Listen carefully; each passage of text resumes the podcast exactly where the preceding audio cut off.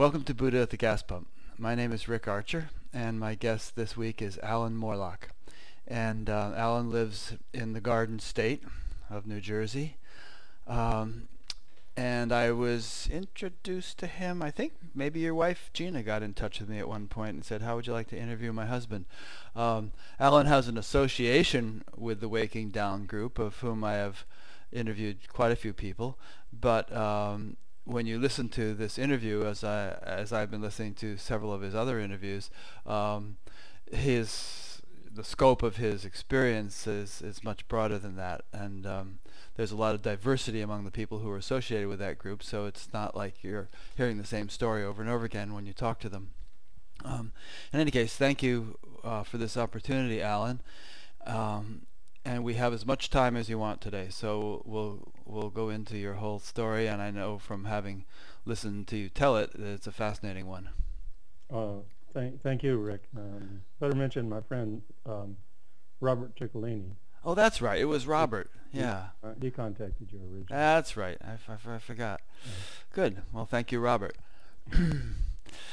so, uh, where would you like to begin? Um, you and I were just talking a minute ago about how it is kind of fascinating to hear people's stories. Some people sort of poo-poo the idea of stories. Oh, it's just a story. But stories can be fascinating, and there's a lot of wisdom that can be gleaned from listening to them, and and a lot of sort of affinity that can be found in hearing what a person has gone through on their particular spiritual path. You know, where how it differs from and and compares with our own.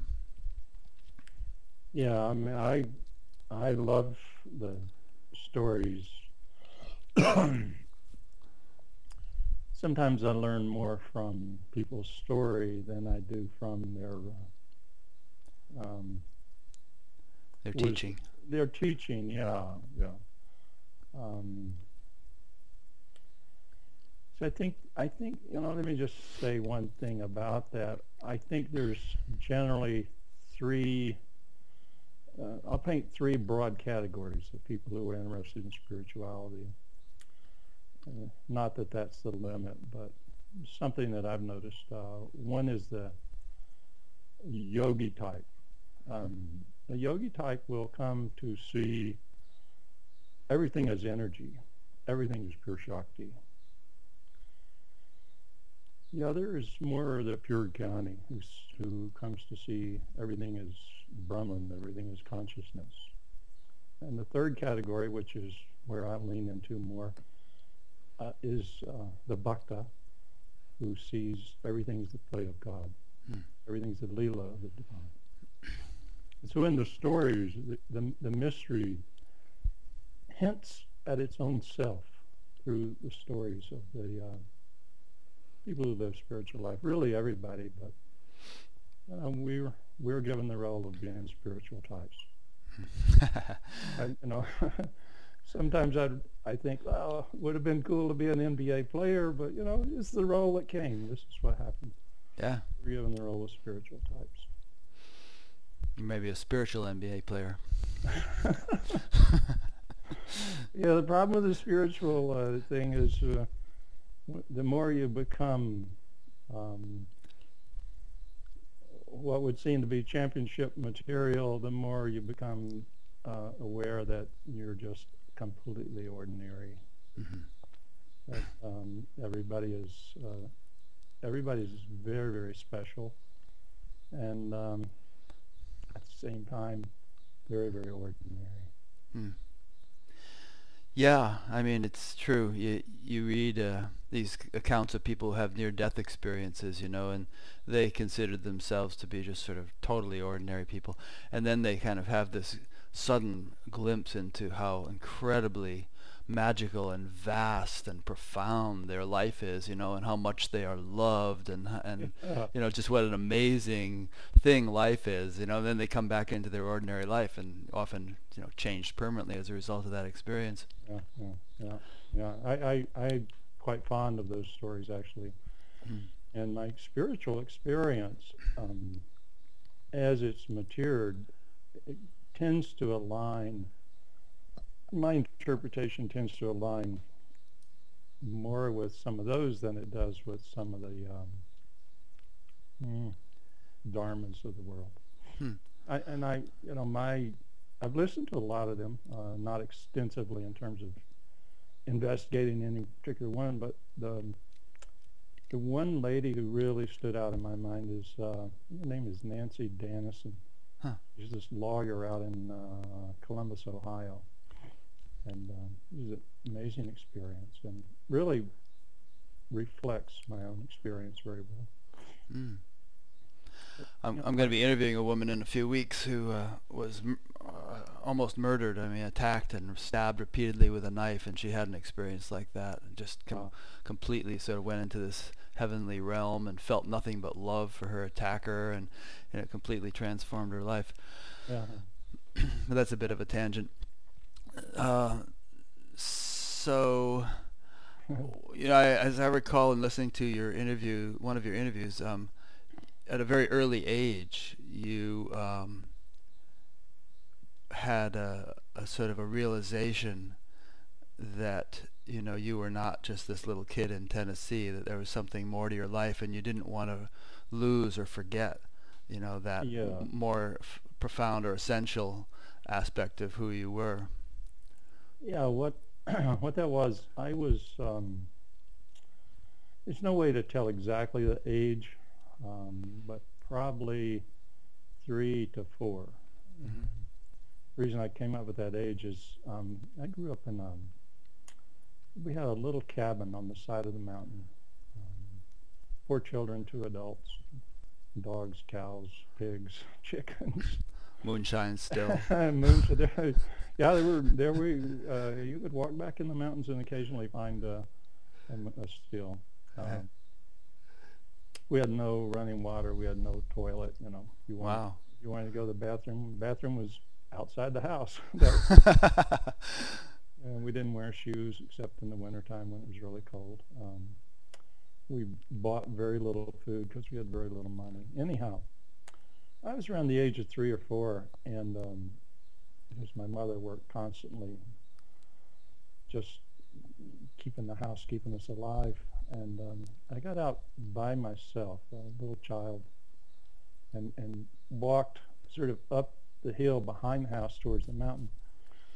I was a couple hundred yards, 300 yards away from the house, and I looked down on it, and I suddenly realized that this um, experience was causing me to lose um, the memory of my nature.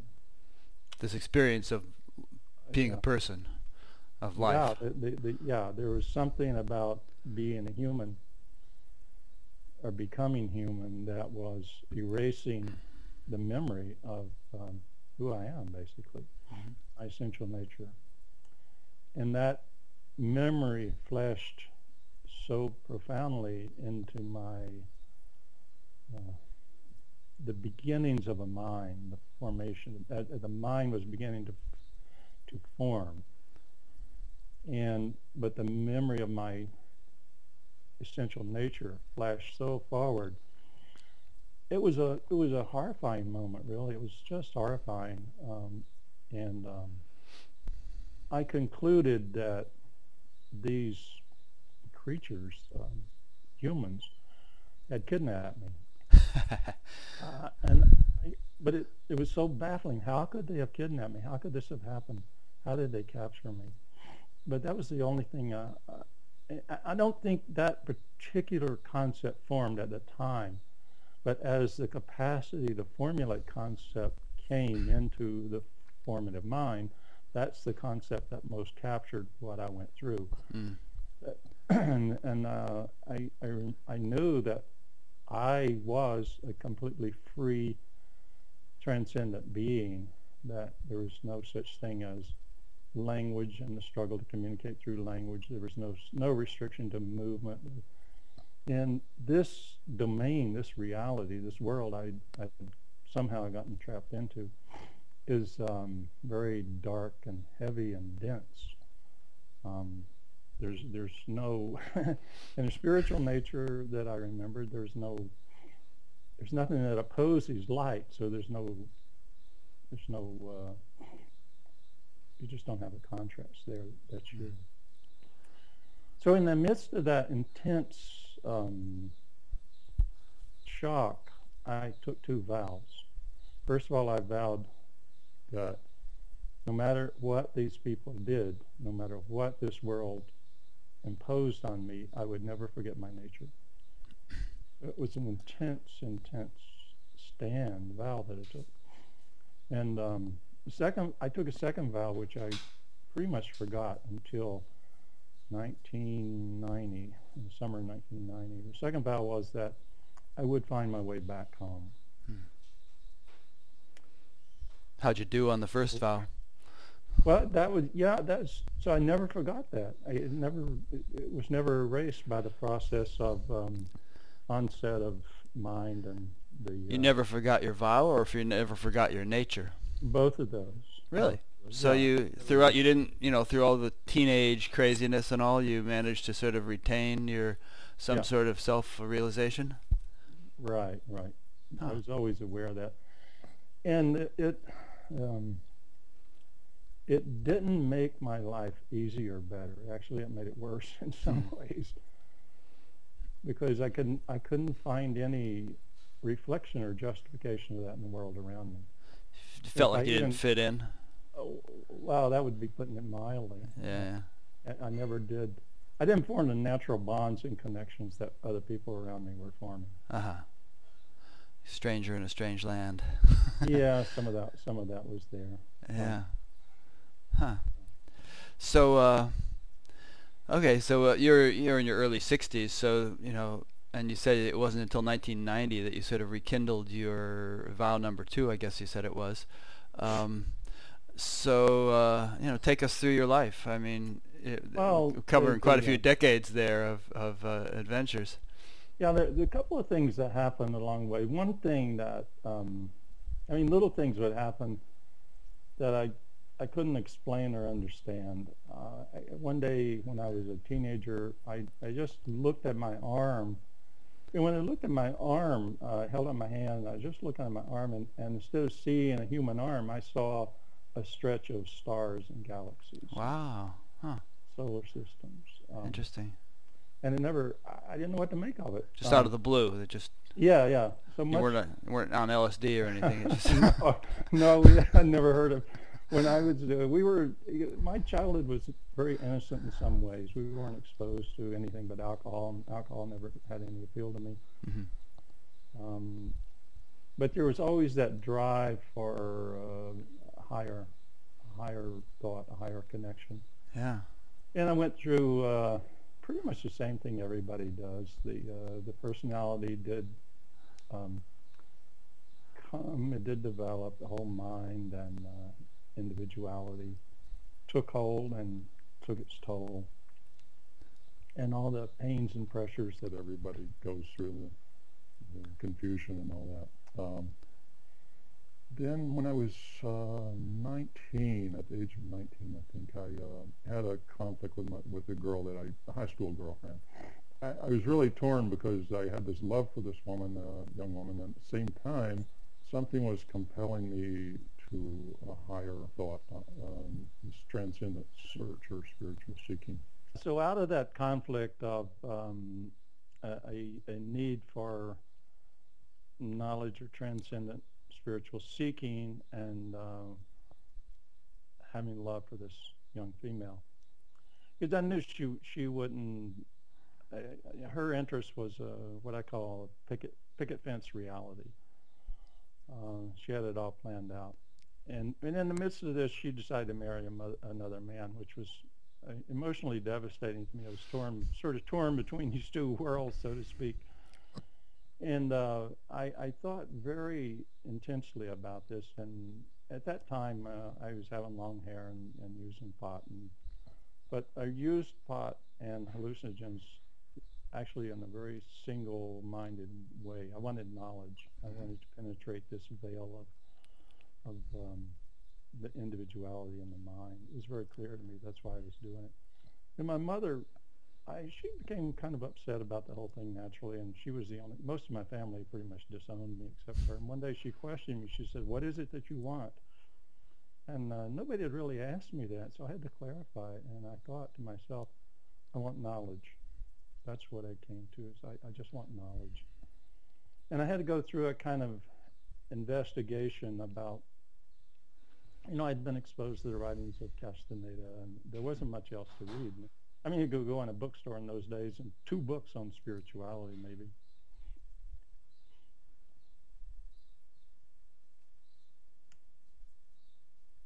So I had to go through a process of sorting out what was really important. And that's what I, I came down to, that I had to have knowledge at all costs. I, I, I threw everything into this risk, so to speak, of, of, having knowledge. Mm-hmm. And uh, spend the next year or two kind of wearing myself out with um, hallucinogenic substances and uh, marijuana and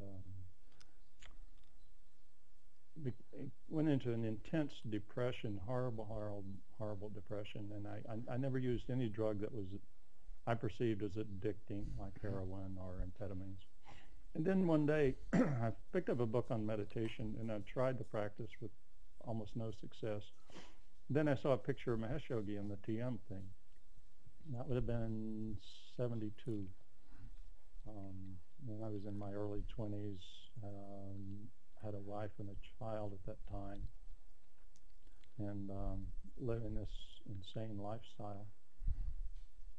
And uh, went to the introductory lecture, and I think the guy's name was John Lyons. I never heard of him since. Oh yeah, I know John Lyons. Oh, great, great. I wonder where he is these days. Um, last uh, last I knew, he was uh, out on the West Coast running. Uh, well, this is like 20 years ago. I saw him out there. He, he had a, a burrito place called Juanito's Burritos, wow. um, uh, and uh, very delicious burritos. oh, wow, yeah. yeah, yeah, that's great. Yeah. So anyhow, it, it, I went to the introductory lecture and he said, okay, to start this meditation, you have to give up drugs. I immediately dropped all drugs. starting uh, the TM practice began, I think it was in 72, John Lyons. Actually, when, uh, you know, John did the puja for initiation, turned to give me the mantra and tried to get me to repeat the mantra. I, I couldn't even repeat the mantra. I couldn't, I, I suppose it was some kind of samadhi. I had an, an awareness of myself, but it was like I couldn't connect with my body. I didn't know. I couldn't speak. I thought something was wrong. I thought I was uh, failing the program. So so just the puja So- zap, zapped you so much that you, yeah. so anyhow, anyhow, let's see if we can fast forward through some of this. Uh, the TM era went on for about 12 years. I had a very, during much of that, I had a very, very pure lifestyle, very dedicated to practice. Meditation was great. I had a number of um, very transcendent experiences. Even the, in that winter of 72, 73, I was at teacher training for a five-month program, and, the, and uh, in the break, we had a small group who were doing both programs, and we were in, um, was it Punta Umbria, maybe, Mhm. uh, for the duration. And Mahesh Yogi went into seven days of silence and told us to do the same. Mhm. And at that point, my mind merged into Om, Hmm. and I saw I saw clearly through direct experience that Om is sourcing everything continuously. Creation and creation and dissolution happen every moment, uh, rather than only over a, whatever so many yugas it's, it's said to happen. It also happens, um, you could say, with every breath, although Om and breath aren't exactly the same. But I saw that directly, which um, was a, just the very beginning of, of what I was seeking in terms of knowledge. Went on through uh, development of transcendent, a transcendent quality of awareness, and then kind of started to migrate away from the TM program in, in, in the mid 80s, and uh, consequently, it had uh, there was a psychic opening then, and um, I knew way too much. Um, I, I'd look at someone and I their past I would know their past lives. I would know the karmas that were involved with the problems they were dealing with. Um, but I, I, you know, I kind of looked at it and I said, well, it's okay. It's good stuff, but it's not my destiny. And um, Yeah. I didn't, I didn't force it away. I just didn't, I didn't give it a lot of value. could have made a profession of it if you I, wanted to. yeah, I could have kind of become a twenty-five dollar psychic. Anyhow, um, it, it, it didn't fulfill my quest, and uh, did a stint of rebirthing at that time to sort of sort out. Um, the transcendent was clear to me even then, um, but then there's this personal life that was going on that okay, how do we get this thing to work out here? how do we get this human part to work out for in relationship and family and all that? And uh, rebirthing helped somewhat. Still, my quest was nowhere near satisfaction. Then around 19, Let me, let me uh, interject a question here before you continue. Um, you know, you had said earlier that when you had when you were three or four, you had, had made this vow not to forget your true nature, Right. and you and you said that you never really forgot it, Mhm. and um, and yet you know you went through a whole phase of um, you know taking drugs for a few years. Um, w- did you take those drugs? I mean, even during the drug taking, did you not forget your true nature? And why were you taking the drugs? well, the, the What, what were you hoping to gain from them that you hadn't already uh, gained in terms of knowing your true nature? the memory of the nature was there. Ah, just a just a sort of a taste of it or mem- a the flavor. yeah. me- Not memory like, not memory like remembering my mother's maiden name, because I could forget that. This Right. wasn't that kind of memory. It was a memory that cannot be forgotten, no matter what happens. But the full living of it wasn't there, and that's what you were looking yeah, for. the ma- Uh, no, the mature expression of it. Uh, okay. There was okay. there was still the imprint of it was the- there. eh, eh, there was still a hard, demanding quality of, of personality, of individuality that was hard and demanding. There was a mental construct that um, became a prison, so to speak. yeah. So Yeah. that it was it was an attempt to penetrate that, an attempt, to bring that, to bring the the knowledge, of a, a, a, living knowledge or a continual knowledge of that transcendent nature into play. Right. And so your TM years um, ramped that up some, but still didn't fulfill it. Right, right. Okay. Certainly brought clarity around the transcendent quality, hmm but didn't do much for the personal life. It didn't it didn't bring the kind of satisfaction either to the personal life or to the quest. Right. Then in about 1988 or so, Sai Baba came to me and uh, you could say dream or meditation or trance, whatever. hmm It's it's another dim- dimension of being uh, that this happens. And I found myself in a um, something like a cave in the Himalayan mountains, and there was me and uh, Sai Baba and a yogi. The famous Sai Baba with the Yeah. big hair that Right. died recently. Right, Okay. right. hmm And then this, uh, there was like a three-way nonverbal communication. And when I came out of that, I, what I understood was I would no longer be, um, have a yogi as my guru, but Sai Baba himself would be my guru. Hmm. So from that time on, my relationship with Sai Baba intensified. And by 1990, I'd You'd never met him in person. This is all Uh, no, of I'll- un- I'll- yeah, no, I'll get to that. So in 19, unsubtle. Yeah. uh, in 1990, my desire or need for clarification had sort of reached a point of um, another level of intensity, I guess you could say. And uh, at that point in 1990, I could no longer, I, I just simply could no longer live. It wasn't a state of depression. It was a state of just absolutely no interest. Like the, the, the desire for knowledge had ramped up even more. Mhm. And finally, in the summer of 1990, I, I made a trip to India to meet Sai Baba in person. And uh, I was I went alone. Uh, in India, going to India at that time to me was like I, I should have gone to if I'd gone to another planet, it would have been easier to uh, assimilate. I think because I, I had no idea how how completely different everything is in India. So Mm. I landed in Bombay and had to get my way over to Parthi where uh, Baba's ashram is, and I go and I sit down in um, in the in the space for darshan. I look over to my right, and who's sitting there? Andy Reimer sitting there. Oh yeah. Actually, somebody I knew. I'd, know, I'd known Andy pretty well. Anyhow, Yeah. So I knew him. I knew him pretty well. yeah, yeah. Anyhow, uh, there was a moment when Sai Baba walked into the space for darshan, and I re- immediately remembered the second vow that I would find my way home.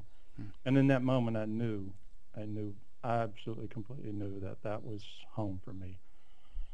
And my relationship with Baba, That what was home for you? that presence, Uh huh. that, pre- that presence that is presented through the form of Sai Baba. Uh huh. And was are you saying that that uh, the presence as presented through Sai Baba was home, or the presence was home, and Sai Baba happened to be the presenter at that point? I don't know. It sounds the same to me. Does it? I mean, because there are a lot of saints that could present that sort of presence. Yeah, you know, yeah, there are. That's true. That's true. But for me, Baba presented it. he was the channel. yeah, he, was- you could say that. Okay. So that relationship continued to intensify over the next two years quite dramatically, and I began to uh, I began to attend bhajans, or you know, and, and most Westerners call it kirtan, we call it bhajans, and that became the real process for me was this uh, bhajan and uh, devotion to Baba. Why don't you Yeah. explain what bhajans are for those who may not know? Bhajan is uh, mostly Hindi or Sanskrit or certain other Indian languages, which are sung uh, devotional prayers. Uh, so a leader sings a line, then the, the group repeats that line. Mhm. It's a form of um, it's a form of prayer, really. Had you given Uh, up your meditation practice at this no, point? No, I Then- still I still kept the practice. The mantra changed and eventually left altogether. Mhm. within a few years the mantra changed uh, kind of it just kind of happened naturally i didn't have much intention around it Okay. But the practice of sitting continued i've always loved sitting in the quiet and i still do Mhm. um, purpose is a little different now so the, the intensity of love for baba continued and then he began to appear to me in the form of shirdi sai baba Mhm. he would come to me uh, in meditation, uh, any and all, at all times, at night and sleep and so on. And And, he, and that was a Sai Baba who had lived a hundred years ago or something, right, right? right, yeah. He was he he was contemporary of Sri Ramakrishna, hmm and um, I can say more about that maybe. But anyhow, Shirdi Baba began to appear to me, and sometimes would would give instruction or teaching. And one night, I think it was in I think it was Guru Purnima, 1992. Baba came um, as what we can say Sagun Brahman or or Brahman with the form and with attributes, and taught me what at the time I I didn't understand what he was teaching me, but in retrospect, I see that he was teaching me pure Advaita. Um, Shirdi Sai Baba did this. Right, right, Right. He gave me these instructions. Three, three. He gave me three terse sentence expressions, which I I would say were Mahavakyas, but they were in English. Mhm. Then in that same night, Can you tell us what they were? uh, the line, the three, three of those were, I am the motivator of, let's see, I am the motivator of every act. I am the doer of all deeds. I am the enjoyer of the fruit of all acts. Hmm. And a fourth one came later, but I, I, I don't want to talk about that here. Okay. But those four Mahavakyas became my practice from that point on. But anyhow, that same night, Baba came back in the, uh, and the second time when he came, he was uh, Nirgun Brahman, or Without Avyak, qualities. Av- Avyaktarupanade Brahman, or the presence with no form. Mhm. And what happened in that occasion was Alan merged into that. Alan became that, and there was no more.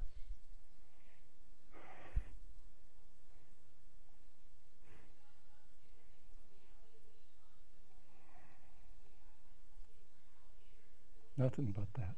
Mm. Perfection. Ultimate perfection. Hmm.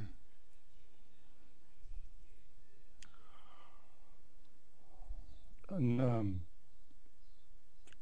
so somehow this form came back. The the the, the Alan reality returned. Um, it took a few days for me to kind of adjust to that, but that uh, that was the knowledge I'd been seeking. Mm. That was what I was after.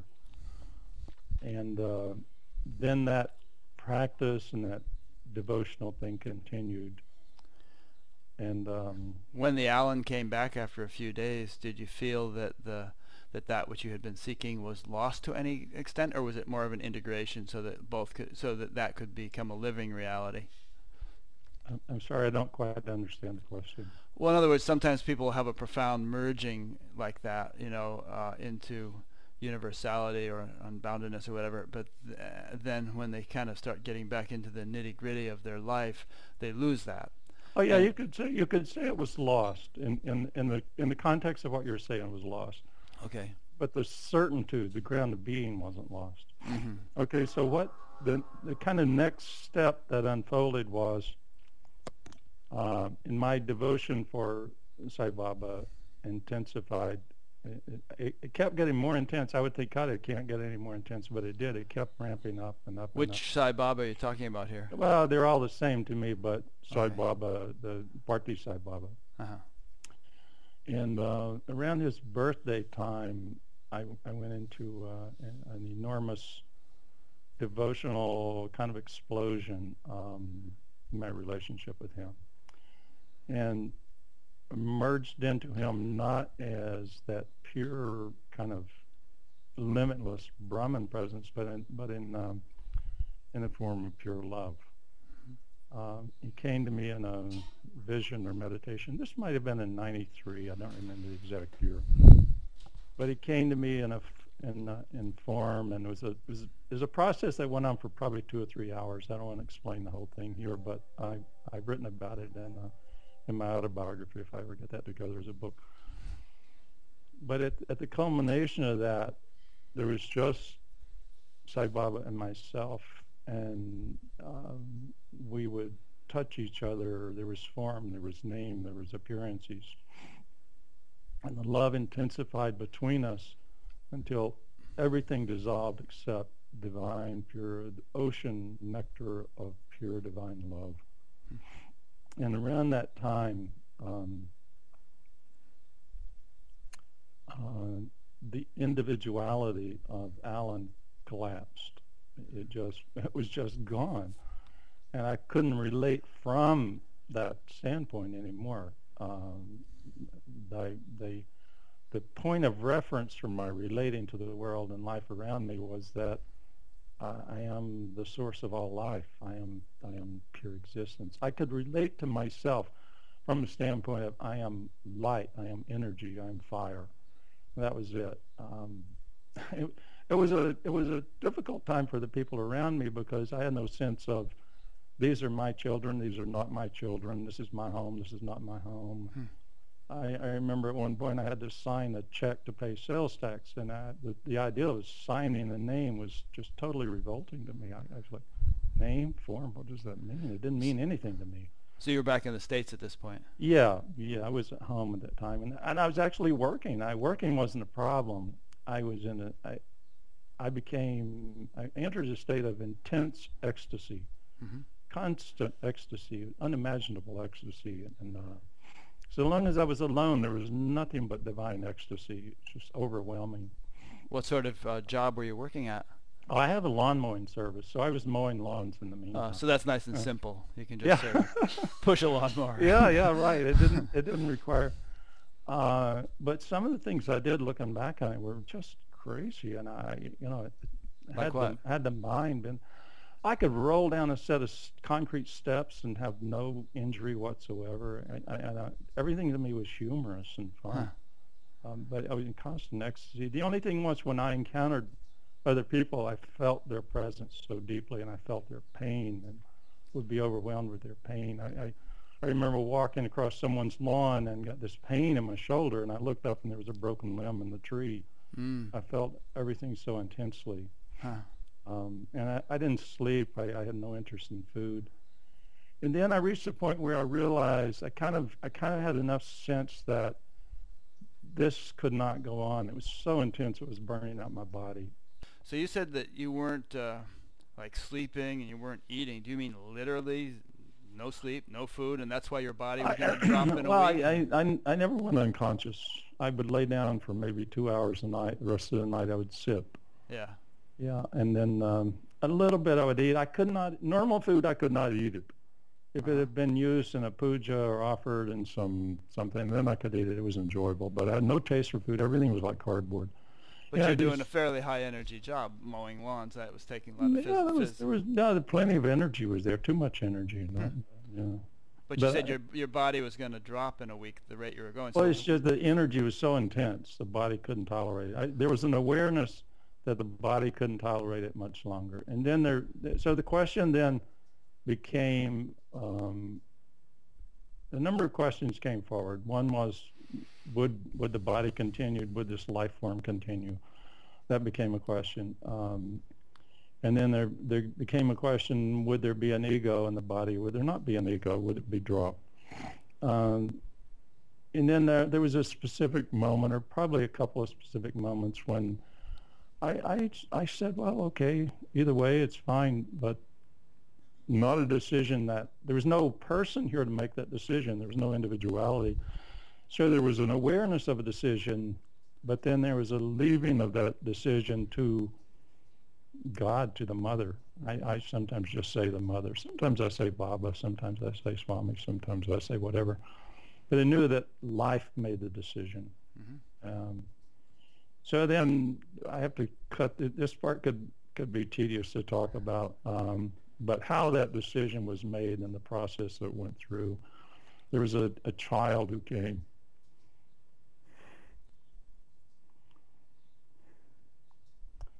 Anyhow, that decision got made, and the and the uh, ecstasy diminished.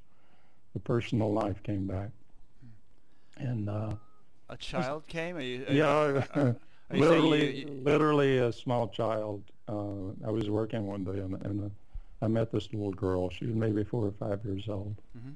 and um, she sort of pulled me back, pulled me back into Hmm.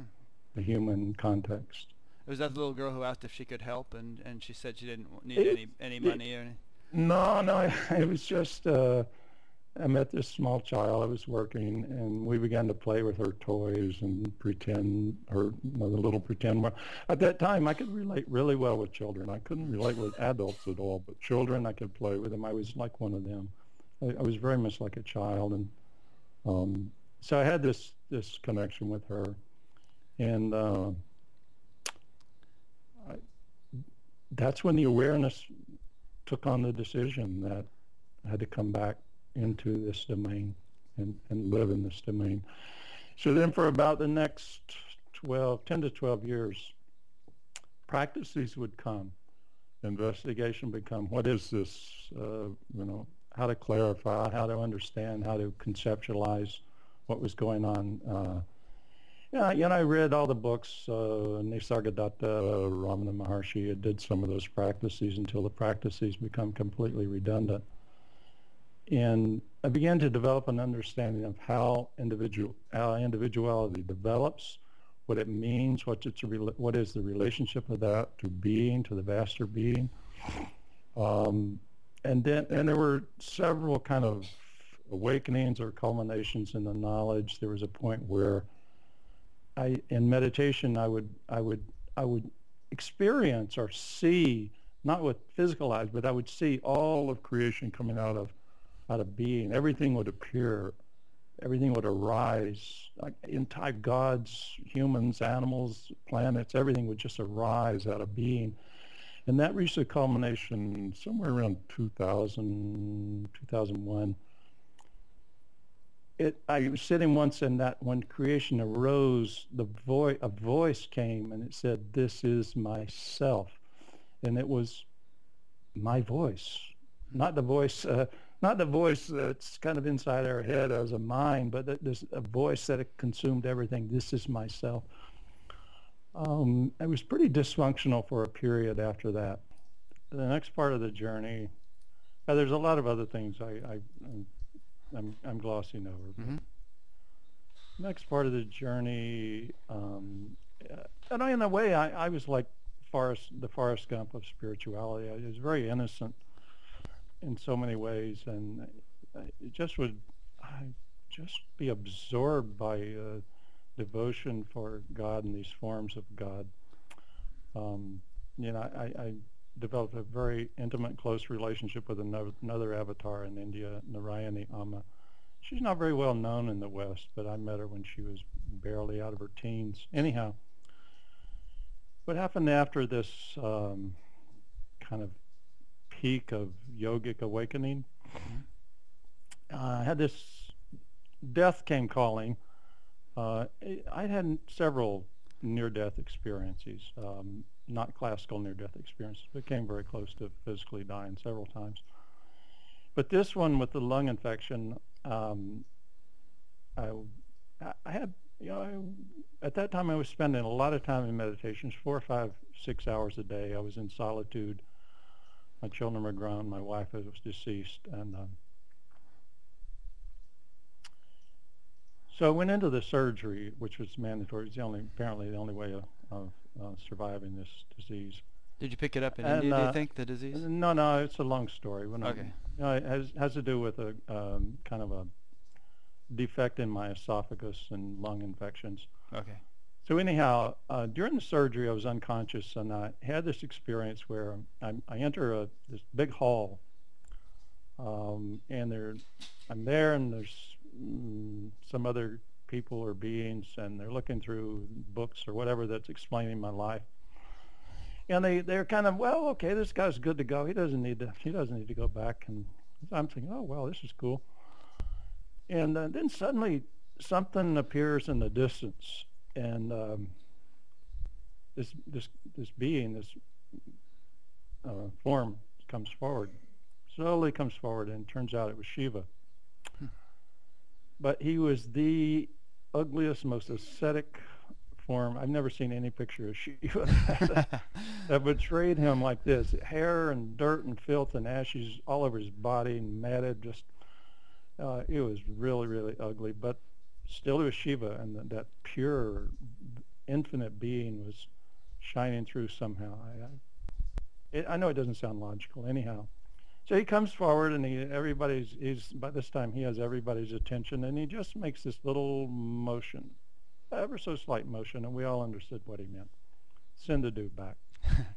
yeah, and um, that um, you know I I, I keep unraveling the meaning of that, which many many other similar you know visions of Shiva, visions of Krishna, visions of Ram, uh, some in dream meditation, some in real life. Um, keep unraveling the meaning and the significance. But I believe that was the point when uh, I was set on the course of real embodiment. Um, it's as though Shiva said, okay, you found me in the transcendent, you found me in infinite love, you found me, but can you find me here? Mhm. Can you find me where the, the in the most painful, difficult places of your of humanity? Um, can you find me here? Then um, came back into my, uh, you know, kind of left the meditation stage. Um, came back uh, living and working in New Jersey. And at that time also I'd had a, I'd fallen and broken my back. I had a serious back injury and I uh, was marginally functional carrying on everyday duties. Um, I managed to go see Eckhart Tolle. Mhm. Uh, it's, it, some of these pieces are really strange, but I, I went to see Eckhart Tolle, and to make a long story short, couldn't contact him personally. There were too many people there, but I wanted some contact with him. So later he came in the, I don't know, the inner dimension, and uh, we had this connection. And he took me somewhere. At, at that time, also, even though I was in all this trouble, siddhis were beginning to come into me. Um, and uh, in this interaction with Eckhart Tolle in the other dimension, there was a decision that was made. A kind of decision was worked out. He took me and introduced me to some other beings, some other people, and I had no idea who it was until much later. So fast forward another. What kind of siddhis were beginning to come into you? I, you know, I could just feel they were arising. hmm I, Okay. I could sense they were arising. Um, you know, I, I could I could be aware of people at a distance and knew what was going on with them. I, I would enter states where I could, literally could hear the prayers of everybody. I, I, I, I would know what people were praying, what their heart's desire was. Hmm. Um, and I would sometimes find myself um, in another dimension, assisting people between lives, that kind of Hmm. thing. You know, And you had had that kind of stuff earlier in your life because you were saying, you know, Was- you, yeah, you, was had a stage where you could yeah. see people's past Yeah. lives and all that stuff. Yeah, these kind of things would happen off and on. Um, It's interesting because I mean, some people listen to all this and you know, some people prefer a very plain vanilla, simple, direct uh, form of spirituality, and um, you know, with with a few very basic principles that they just kind of adhere to and repeat over and over again. And um, they listen to this kind of stuff and they think, "Whoa, what a lot of frills, complications, and you know, Yeah, all the, all yeah, this icing on the cake. You know, can't we just kind of keep it basic?"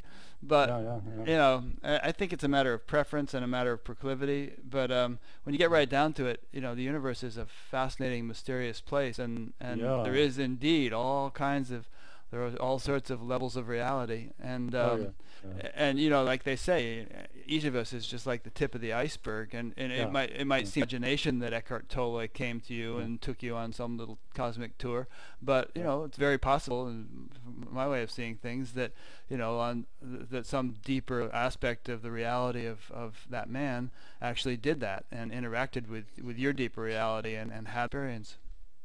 That, Yeah, I- that it wasn't just I- an imagination or something, you know. I, I could could say more about that. In some sense, is it imagination or is it real? I I don't know if you can ever separate real from imagination. I don't think you can totally separate false from from true. Mhm. I don't think they're uh, completely separable. Um, anyhow,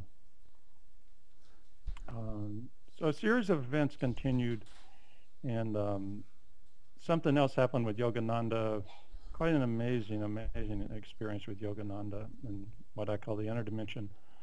And I was given um, um, a kind of, oh, shall we say, introductory or initiation into what's called bodhisattva. Bodhisattva. Bodhisattva Mm-hmm. um, You- by by Yogananda. Okay, you going to elaborate Um, on that a little bit? Uh, eh, just briefly, he appeared to me. Um, see, I had an experience of uh, Yogi Satyam. I don't know if you've ever heard of Yogi Satyam. Yogi Satyam, uh, I had heard rumors Yogi Satyam is a reincarnation of Yogananda, and I had this amazing, intense love for Yogananda. So I thought, well, let me go meet him. I went to Canada and met him. And when he walked into the room, clearly to me it was Yogananda. Hmm. Um, and then afterwards, there was this probably two or three hour, maybe longer, cosmic interaction with me and Yogananda. And um, it, it's as though, I mean, to try to convert what happened into linear concept and language, he, he sort of placed this garland around my neck and proclaimed that I was um, a bodhisattva. And I was like, okay, whatever this means, I don't know. but uh, it, it, was an honor and um, a privilege. But um, what does it mean? I mean, I've heard I- the term, I, but I, what? you know, I'm still, it's still, I'm still figuring it out. But I was given, I, I don't want to go into details with this, but I, around that time, I, all through my life, I would kind of hear this cosmic voice, and about this time, I was given uh, sort of cosmic mission um, to do with cosmic mind. Um, I don't know if we'll have time to go into that or not. Not necessary, but the next phase then comes along. I uh, was invited to an introduction to Waking Down Mutuality by Ted Strauss and his wife Hillary, and, and um, I went because it was well. First of all, I was about a mile from my house, maybe two miles, and some friends were there I hadn't seen in a long time. I was not seeking anything; I didn't want anything. Um, but just you know, okay, I don't watch TV. I don't have anything else to do. Let me go. And so Ted talked for a while, and he talked about some of the principles of waking down. And when Hillary shared I could feel her so deeply. I could feel her heart and her the, this the great love, you know, was moving. Uh, and so I started to sh- take some interest in it. And I was driving one day. I remember exactly the time I was driving, and I suddenly realized these were the people. Saniel and Ted and some of the other teachers were the people that Eckhart Tolle had introduced me to. Oh. Now, if you go ask Eckhart about this, he would probably know nothing about it. So right. yeah, chalk it up to imagination if you like. this is just my story. Um, then I became involved with Waking Down. And after nine months or so, that process, the, the recognition called second birth transpired. And when that second birth transpired for me, um, I literally saw, not with a physical eye, but I, I some deep inner sense of things, consciousness fall. You just there's this regal flow of consciousness, kind of from here, Mhm. right into the heart center on the right side of the chest. So is It's that how you like- would define your second birth? Was that that Well, in the in the inner in the inner dimension of it, yeah. Uh-huh. The outer dimension was a little different. Because I mean, you've been uh, through so many awakenings and and Yeah. profound things. It's like you know, yeah, yeah. uh, it, it almost would seem like second birth was kind of elementary compared to a lot you've been through. But you're saying it was an Yeah, I know, I know. It does. It, but to me, it was just the next step. Yeah. Um, it, it was it was a phase into embodiment. Hmm. Because prior to that, you know what you know what's termed witness consciousness was there in me. It wasn't a big deal, but right. I uh, for so many years I was always conscious. Like if you saw me sleeping in a room and you had a conversation, I would probably remember that conversation the next day. Right, because you were Uh, conscious during sleep. Yeah, and I, Yeah. I, in fact, if I were lying down, I wouldn't know if I was sleeping or not unless thoughts came. If the thoughts came and they were sort of logical, then I would say, "Oh, I'm awake." If they were like jumbled up dream dream images, then I would know, oh, okay, the body's sleeping. So Yeah, that, but awareness that continued. Yeah, Well, you know, it does seem like you would be a candidate for something which would get you more embodied because it Yeah. seems it seems like for years you'd been on, you know, just on the doorstep of death, you know, because you were so uh, kind of detached from your body, you know, I, ready to check out at any time. Yeah, that's true. And even in the midst of that, I still had certain personal you know, problems or Mhm. dark sides that I couldn't justify. So when Waking Down came, I knew this was for me. Somehow I knew it. And um, I also realized, it became very clear to me that I needed help. In order to make that transition into embodiment, that it, it, it was a tedious, difficult, really, fairly difficult process. So anyhow, about that time, the second birth period, uh, some other things happened that broadened the, the maturity here, broadened the uh, understanding of, of mm, what human nature, God, and life is all about. Um, incidentally, uh, Sai Baba came in my dream at that time. And uh, he made a statement like something like this. I mean, this isn't in language, but he, he made a statement something like this. So you finished the yoga above. And I, and I said, Swami, you know more than I do. Then he made this quick motion. He sh- actually shook hands with me. He wouldn't allow me to do Padnamaskar. So he kind of shook hands with me and he made this motion. We have work to do. Let's get busy here. And he goes off with me in a huff. Um, so the other thing that happened then, which, uh, Finishing the yoga bhav means well, I, you know, it's an ongoing discovery for me what it means. I just, I think he just, he was acknowledging that the, what we seek to achieve through yogic practices, Mhm.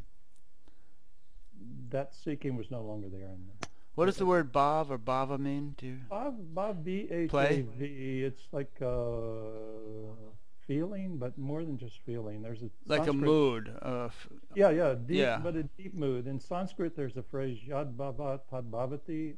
We translate it in English means as you feel, so is it. uh-huh, But it's a, it's, it's not a feeling you can change at will. right. As you feel, so is it. So, Hmm. like that. Yad Okay. bhavati. So anyhow, the other thing that happened then was that w- the soul itself revealed itself within me. Huh. You know, I could say I saw the soul as mumbo jumbo, but there was an experience, direct experience of the soul itself. Um, and um, And what was that? oh god, I mean, you, you say these things, they're like like little teasers, but you got to actually explain what the experience Uh, was. Well, see, the problem is that when I try to explain it, I, I, I, I, I can get lost in that. And um, and words are so inadequate too. oh God, yeah. Yeah. But um, you know, and then I, I, I came out of that, and I'm like, I, I, I do this search on webs and books. Does anybody else experience the soul? And I, I find these kind of know, trivial statements like the soul is in your body and the soul migrates from birth to birth, and it, it just didn't pan out with my experience of soul. You know, soul. My experience showed me and I'm going to say it's for me. I'm assuming it's for everybody else, but who knows? I, I don't. I try not to extrapolate my experience beyond my experience. To me, soul is it's neither pure transcendent, uh, like the witnessing consciousness piece, neither is it form, but it contains both of those, and it has let's say an element of individuality, but from the standpoint of soul, individuality is is uh, is a dot. Um, Is it what? it's like a dot. A dot. It's, it's a small, small thing. Right. An important, an important thing, but not. It doesn't. Con- it doesn't convey what the soul is like. Could you Ana- could you say that it's sort of like the uh, kind of a, a an interface between the universality and individuality, sort of a seed Yeah. f- a seed form of You could say that, you could individuality. say- You could say that. Yeah. But um, what I came, what I what I understand about it now is that the soul. We, I, I would I, I draw one analogy, and analogies are never the whole picture. It's just one little piece. An analogy to me to me would be like uh, the, the, the electricity in your house compared to the generator. So you have a generator that has to be outside the house. You don't want the generator inside the house because the generator is massive and generates a great deal of power. What you want in the house is you want the effect of the generator. You want the electricity in your wall. Mhm. So the soul is the generator that's outside the house. Hmm. And this, from the soul, soul does not enter the body. The soul force projects the body, the force of the soul. The way electric, the generator doesn't come in your house. The, the effect of the generator comes in your house. Hmm. And the effect of the generator is electricity. It's power, it's energy. And it, create, it, it turns on your lights, it turns on your air conditioner, it, it turns on your heat. Uh, it does everything in your house because so that's how it functions. So the body But if the generator were in your house, it would probably blow out all your circuits. Well, first of all, you know, you wouldn't want to live in a generator, and yeah, Right. like that. If you brought the soul into the body, uh, the body can sustain it. in its full force. Yeah. It would, it would, it would, it'd be like 220, not even 220. Those high voltage wires that run. Yeah. I Eleven mean, uh, thousand uh, volts or whatever. You know, if you plugged your house into that, what would happen? Fry it. It'd fry, every fly, fry everything. Um, so from in my, it's my understanding of, from the experience is that from the soul, forms forms get generated, and the soul back back into the soul. But that that center of the soul energy is on the right side of the chest, and that's where con- consciousness through the soul force connects into this.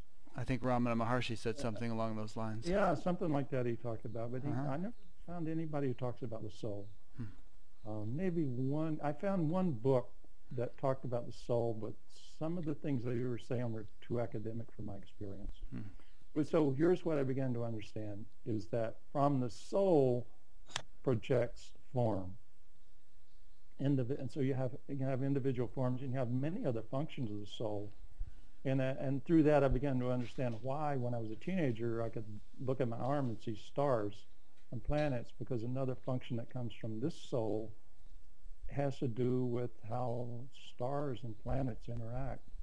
Uh, another function that comes from the soul that sometimes bleeds through into this mind is um, working in what I call the death room, where people transition from lifetimes and all that. It's So, uh, so hang on a second. So you're saying that um, when you say this soul, you mean your particular soul. One of its functions is the formation of stars and planets and working in the death room. Is that yeah, what you're they- saying? They're, they're, they're very different functions. So I think that everybody has, from the soul, these things happen. And so you're saying that different souls same have soul- different different roles, different um, different Yeah. jobs, and your particular soul has the jobs that you just mentioned. There's a couple of functions that, it- that they, sometimes it bleeds through into this conscious mind. It's very mysterious. Mhm. But what happened after, after waking down in the beginning of the embodiment process is that the actual soul function seemed to change a little bit. So that embodiment actually has an empowerment that's more than just on the surface. It, it runs really deep. That's what I want. That's what I want to say. That's my experience. Hmm. There's an there's an empowerment that runs really deep and enables soul force to mm,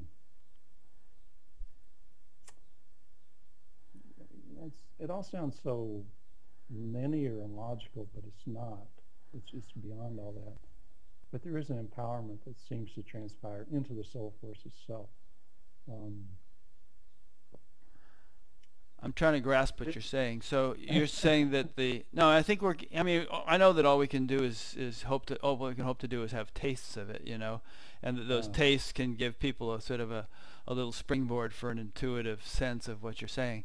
But um, I think what you're saying here is that actually maybe I should have you reiter- re- reiterate it one more time because you'll do that better than my rehashing of it.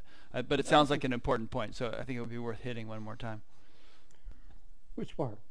Well, just the embodiment.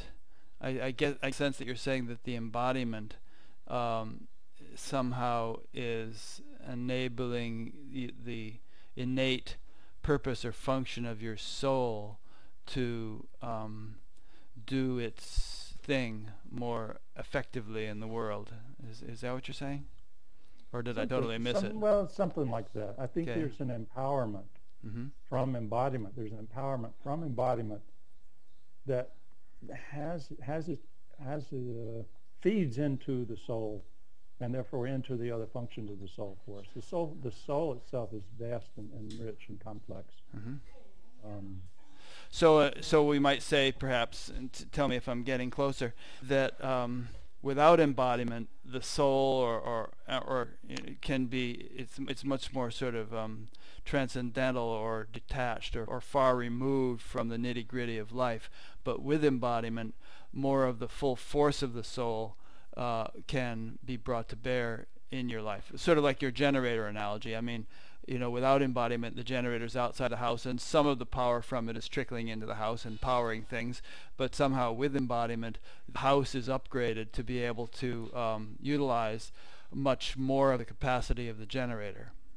Well, the, the only thing is, I don't know if it has that much to do with individuality. Okay. I think I think it has more to do with um, something bigger, a Uh-huh. bigger context of our lives.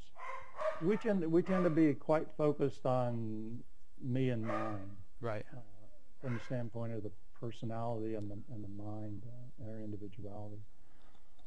But the soul force is more interested in it's more intent on a much bigger picture. Okay. Um, But how does the soul force um, express itself other than through individuality? Oh God, there's so many, so many possibilities.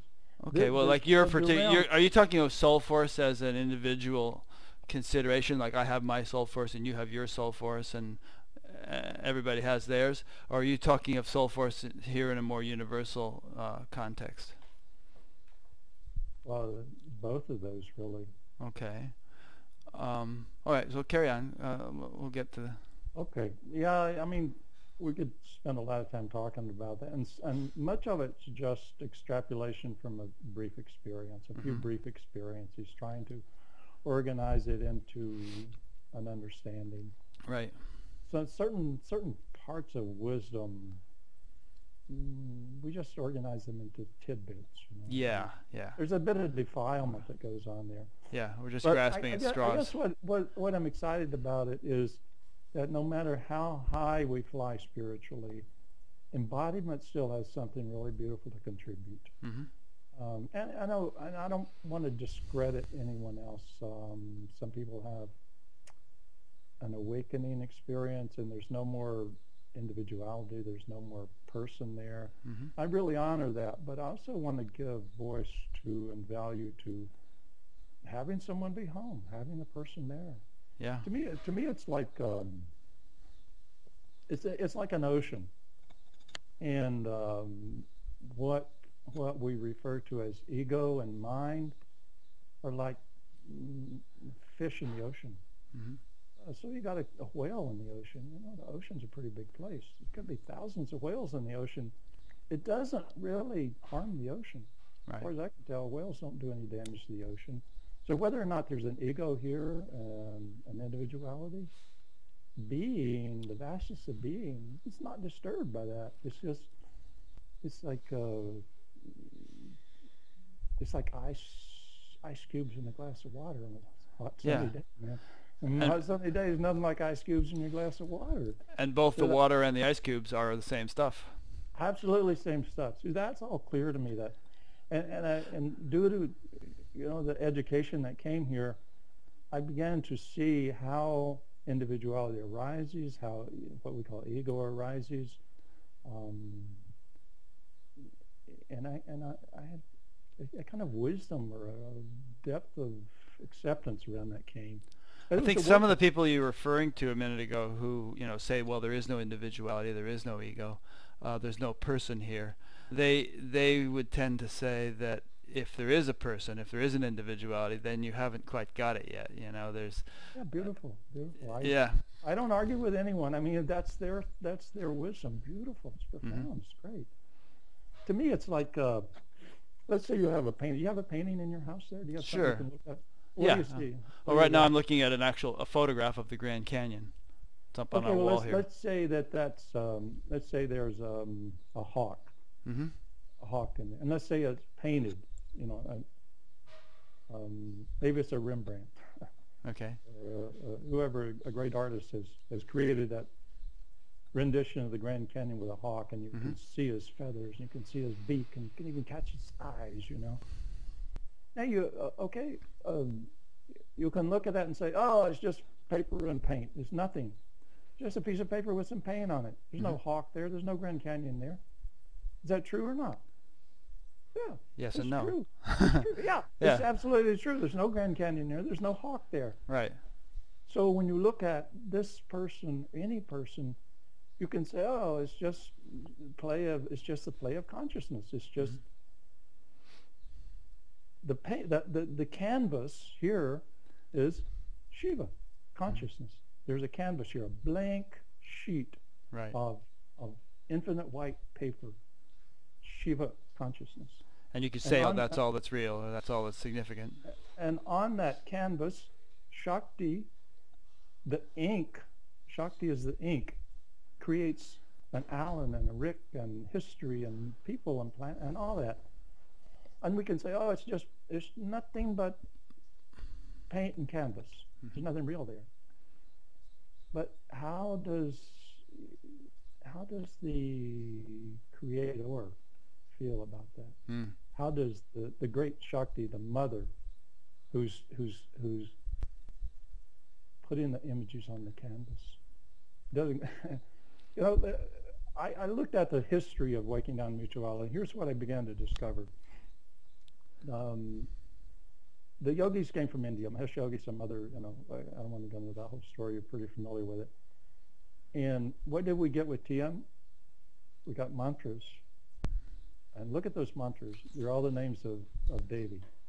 I'm, you know, I don't want to talk about the mantras, but Mhm. you know what your mantra you were given, and you go into the history of it. It's the name of Devi. Mhm. It's the name of the mother. So we go on worshiping, in a sense, or praising, or whatever, um, these names of Devi. And then, kind of historically, what happens is you have the uh, the onset of uh, Narayana Ama, Amaji, um, Sri Ma, Karunamayi. You have these um, human living forms of the Devi come onto the stage. And um, I've had a lot of experiences, a lot of involvement with all of those forms. Mhm. Oh God. so many. Oh, so many great experiences. Hmm. Then, to me, historically, the next step is embodiment, which is a kind of investigation of the details of Devi's ornaments. Humans, to me, beings, life forms, are the ornaments on Devi. I could talk more about that in my experience. But when I was in making that transition more from transcendent to embodiment, I would literally see, not with these eyes, but I would, I would constantly see Devi creating everything. Um, I'd go into a kind of ecstatic trance or whatever. But I would see Devi, the, the, the, Divine Mother, creating everything. She's simultaneously making concrete hard and, and, and, and flowers soft and children beautiful and, and snakes uh, doing their thing and um, I would see her just doing everything simultaneously and I, I, I'd be absorbed just in this ecstatic love of her so now to me embodiment is like okay let's investigate the details of her creation. Mhm. so the alan that's here the person that's here the ego that's here i don't know if there's an ego here or not. It, it, to me it's like doesn't really matter. I'm a, i'm aware of the the one creator the one creator uh, matrix um, creating everything. So she if there's an ego here she's creating that if there's no ego here then she's just not bothering to put in an ego here at the time Mm. I, I, it doesn't matter to me what really matters to me is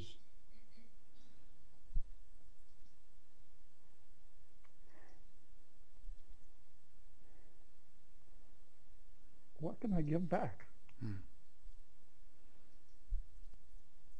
Um, whether it's an ego giving it back or in the in the final ground to be being, it's only herself giving back. So it, it's I'm I'm kind of indifferent to that whole discussion, and I, you know, I I I, I watched some of your recordings and interviews with uh, people who in whom apparently there is no person. I enjoy those, and I enjoy the ones with the person too. I don't, I don't, you know, I, I don't need to correct anybody. Yeah, you know, I'm I'm kind of uh, mellowing out on that topic myself. It's sort of like I realize that these the different ways of expressing it and experiencing it are just part of the the variety of the garden of life, and that, and that Yeah, it's appropriate for different people to have these different orientations, and it's And, it's sort of silly to to say, well, this one's right and this one's wrong, or this one's more complete than the other. They all have their place. yeah, yeah, yeah, yeah. yeah. E- And I think one of the things that's really profound is just the dawning of, of so much wisdom, so many people awakening into their, the uniqueness of their wisdom. And I also want to say that I think awakening, awakening is, um, it's a moment-to-moment, day-to-day process. It's fully organic, fully alive. It's not, and there are transitions that have happened here. And we could say that's an awakening, that's an awakening. But there's a constant, um, constant arising of everything, constant arising of um, life and the mystery, and an ongoing exploration of what that means. I think the mystery it's it's the nature of the mystery to always be one step ahead. Hmm. And wherever we arrive uh, in our exploration and awakening, the mystery immediately embraces that and then moves on into a, a, a deeper exploration. Mm. So, not for me, then the embodiment part um, is here. You know, I was, I was, we were going to Manhattan. I was doing a sitting in Manhattan recently, and on the way we stopped and picked up a quick bite of food. And the the gal serving the food, I I just looked at her, and she had a body like mine, very slender. And immediately I realized something. I have a very slim body. I could not gain weight no matter what I did. I can't gain weight. I've tried. And yet I could not teach someone how to lose weight. I am a master at being thin, but I can't teach it. There's Mhm. no way I could teach someone to be thin, but I'm a master at it. Just your natural makeup. Yeah, it's just, it's just, it's just there naturally. Mhm. But I'm a master at it. It's no discipline for me to control my eating habits at all. hmm um, what what we're given to teach is, I think, what we're learning, what we need to learn. So, you know, become designated as a teacher in Waking Down Mutuality, and it, I think it's because that's the part I need to learn is embodiment. What does embodiment mean? What does that really mean to um, fully live with the awareness of the transcendent wisdom, but to live everyday life? hmm and uh, and a lot of that entails mm, the arising and meeting of what we can call shadow or difficult parts of our lives.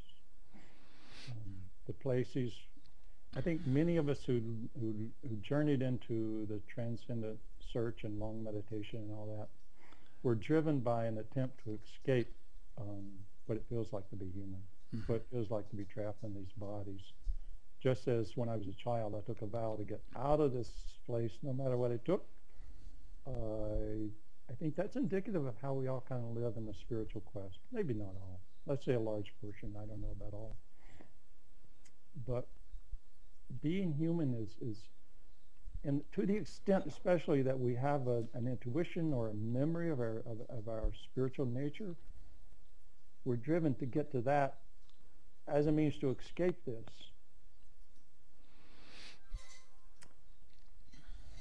and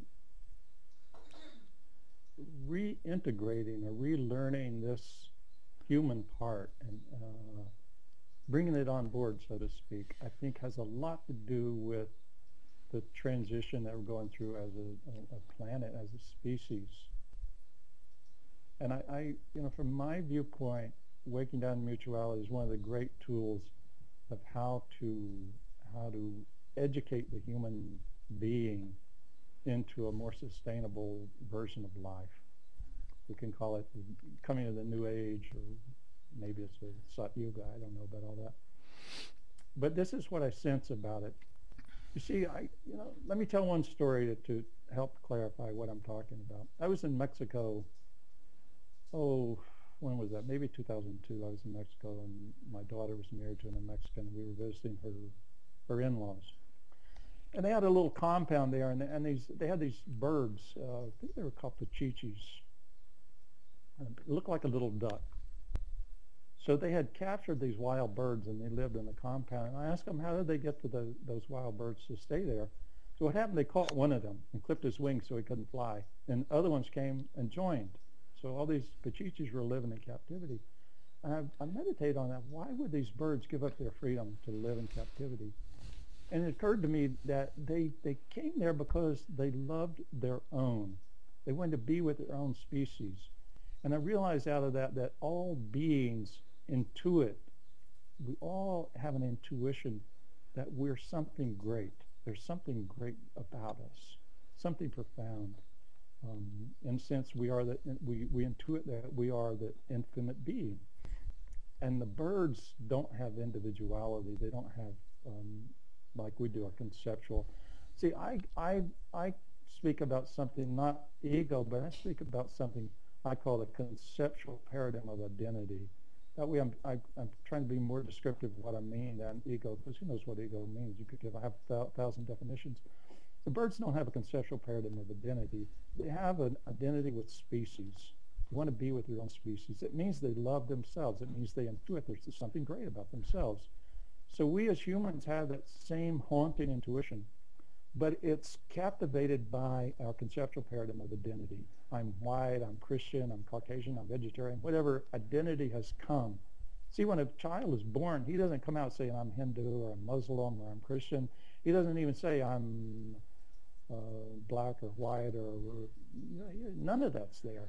That's all learned conceptual paradigm of identity. So our sense of our infinitude is caught in that. And so we keep on trying to validate that infinite intuition in the context of individuality. And So we become overly competitive. We want to we want to prove it by becoming great uh, musicians or great athletes or very wealthy.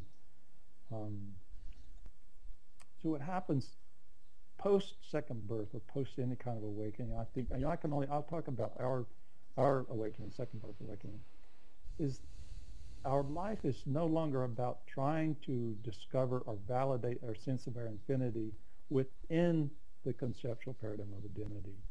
So the life itself becomes more of a, um, a quest for service to all beings. Because we know that anytime we serve anyone, we're serving ourselves. When we know that anytime we contribute to anyone, we're contributing to ourselves. Whereas so long as one is lost in the conceptual paradigm of identity, it's all about how can I improve my conceptual paradigm here? How can I be bigger or better or stronger? which um, has to do with another topic I call the um, the otherness. There's this film, there's this barrier of otherness that kind of governs the governs the life of a person pre-awakening. And once that threshold of awakening is is broached, the otherness mm, it's like a membrane. Oh, there's this other being, there's this other person. How do we negotiate that membrane? And pre-awakening, the membrane creates enormous fear and an enormous reactivity and protection.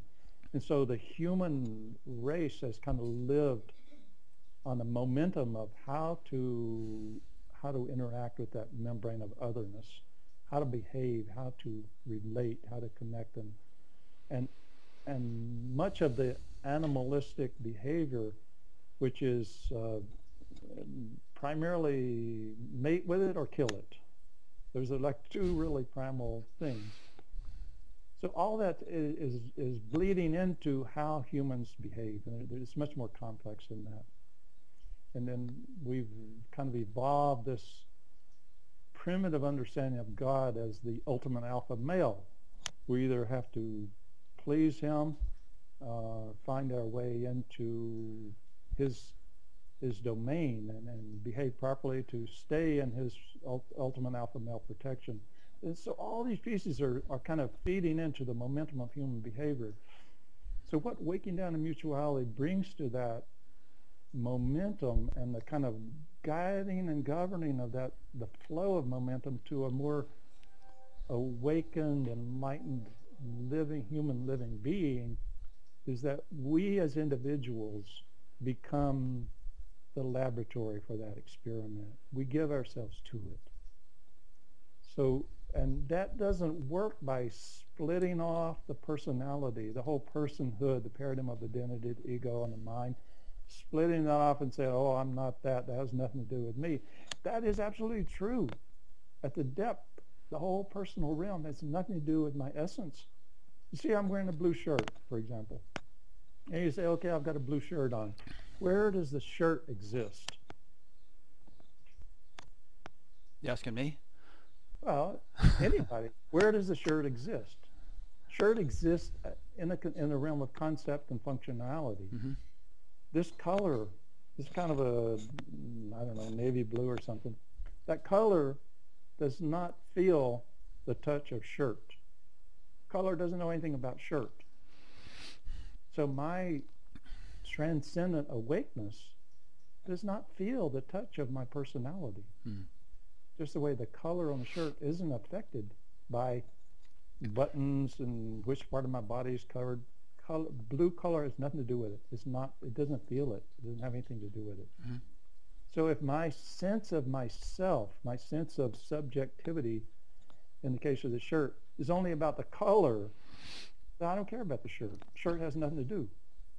So if my sense of subjectivity, my sense of myself can be completely embedded in the transcendent quality that doesn't feel the touch of the personality, great, fine.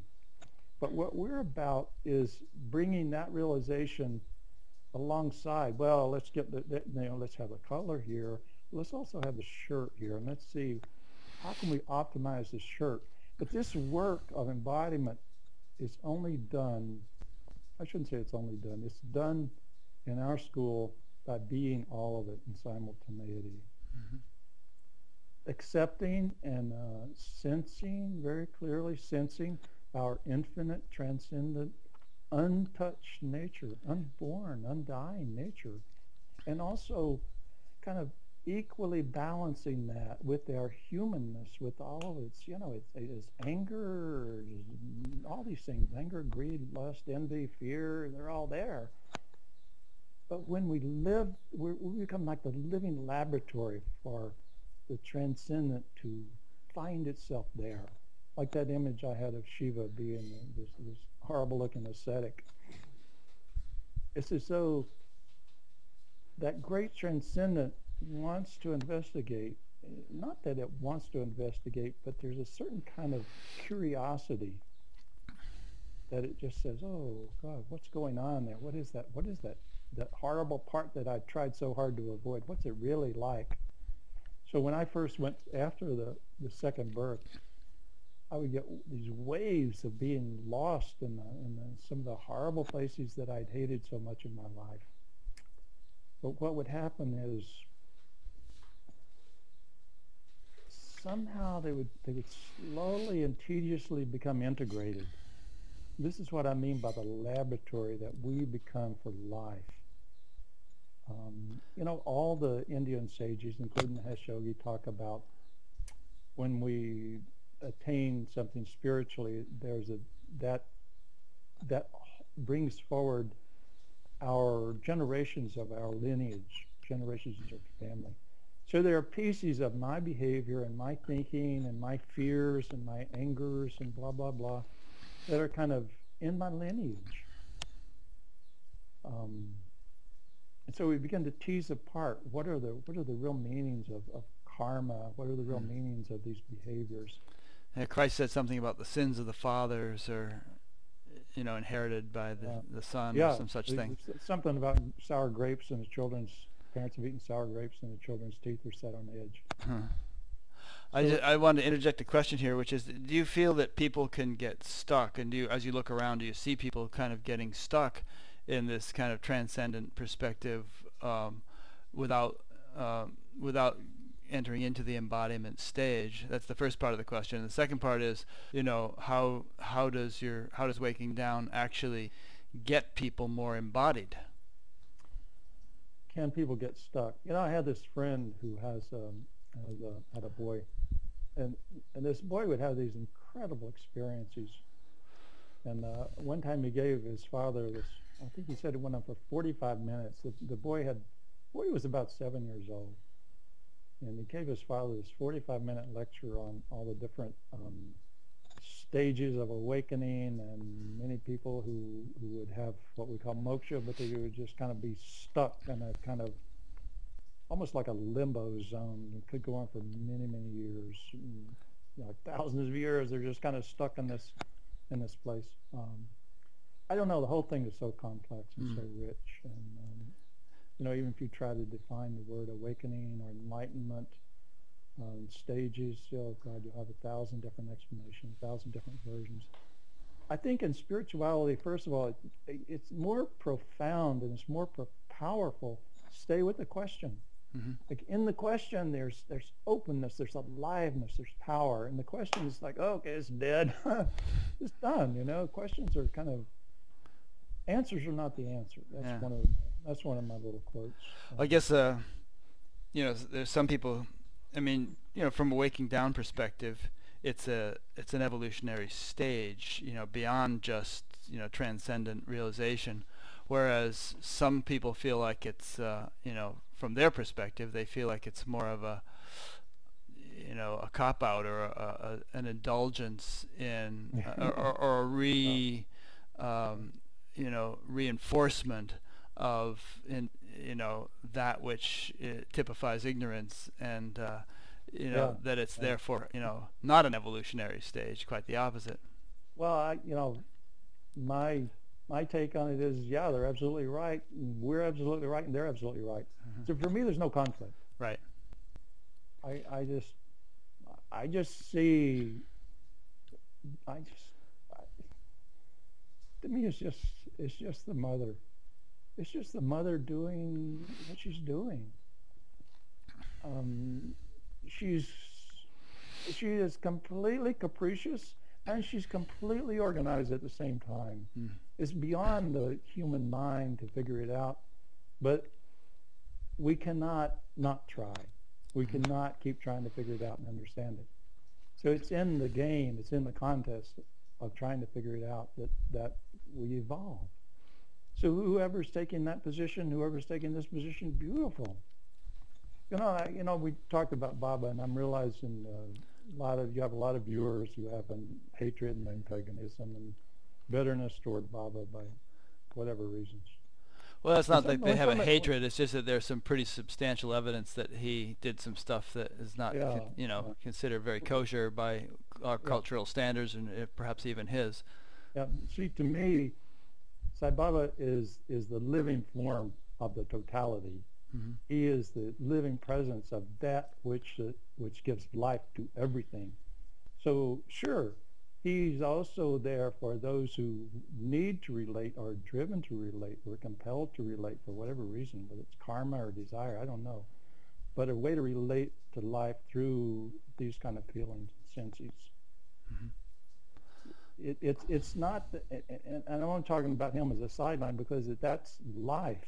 That's that's life. Life. Can, I went through uh uh some work with Santo Daime uh, after awakening, and I began to understand how What is that?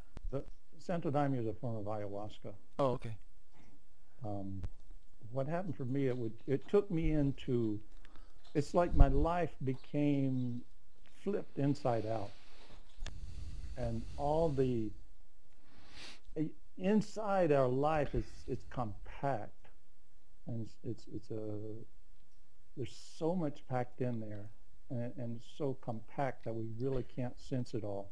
So what happened for me with the Daime is like the whole thing just became inside out, and the minutia could be revealed of what compels this person to do this, what, what, what how the individuality is constructed. And I began to realize that the, the source of all of life is um, it's like an explosion. It's like a, a, a volcanic explosion power that is enormous, beyond enormous. That the creation of a solar system, creation of a galaxy, is a minutia that arises in the in the enormity of the source itself. And there's nothing within the within the uh, essential substance of the source. There's nothing that compels it to be good or pretty or ornate. Or it's just poof. In fact, one of the one of the um, points in my journey, which was about three and a half years ago, I uh, I was sleeping one night, and while sleeping, um, I don't know what to say. A deeper part of myself sat up and began to meditate. And when that deeper part sat up to meditate, immediately it's beginning from the point of, you could say, it's it's beginning from nirvikalpa samadhi. It's not going there, but it's, it's just beginning from there. And um, from that point, the uh, a deep, profound sense of awareness that sits in my depth. Um,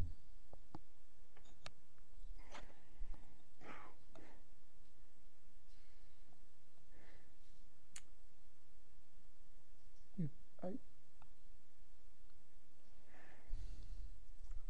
try to put words on that. Um, journeyed, so to speak, into the Godhead.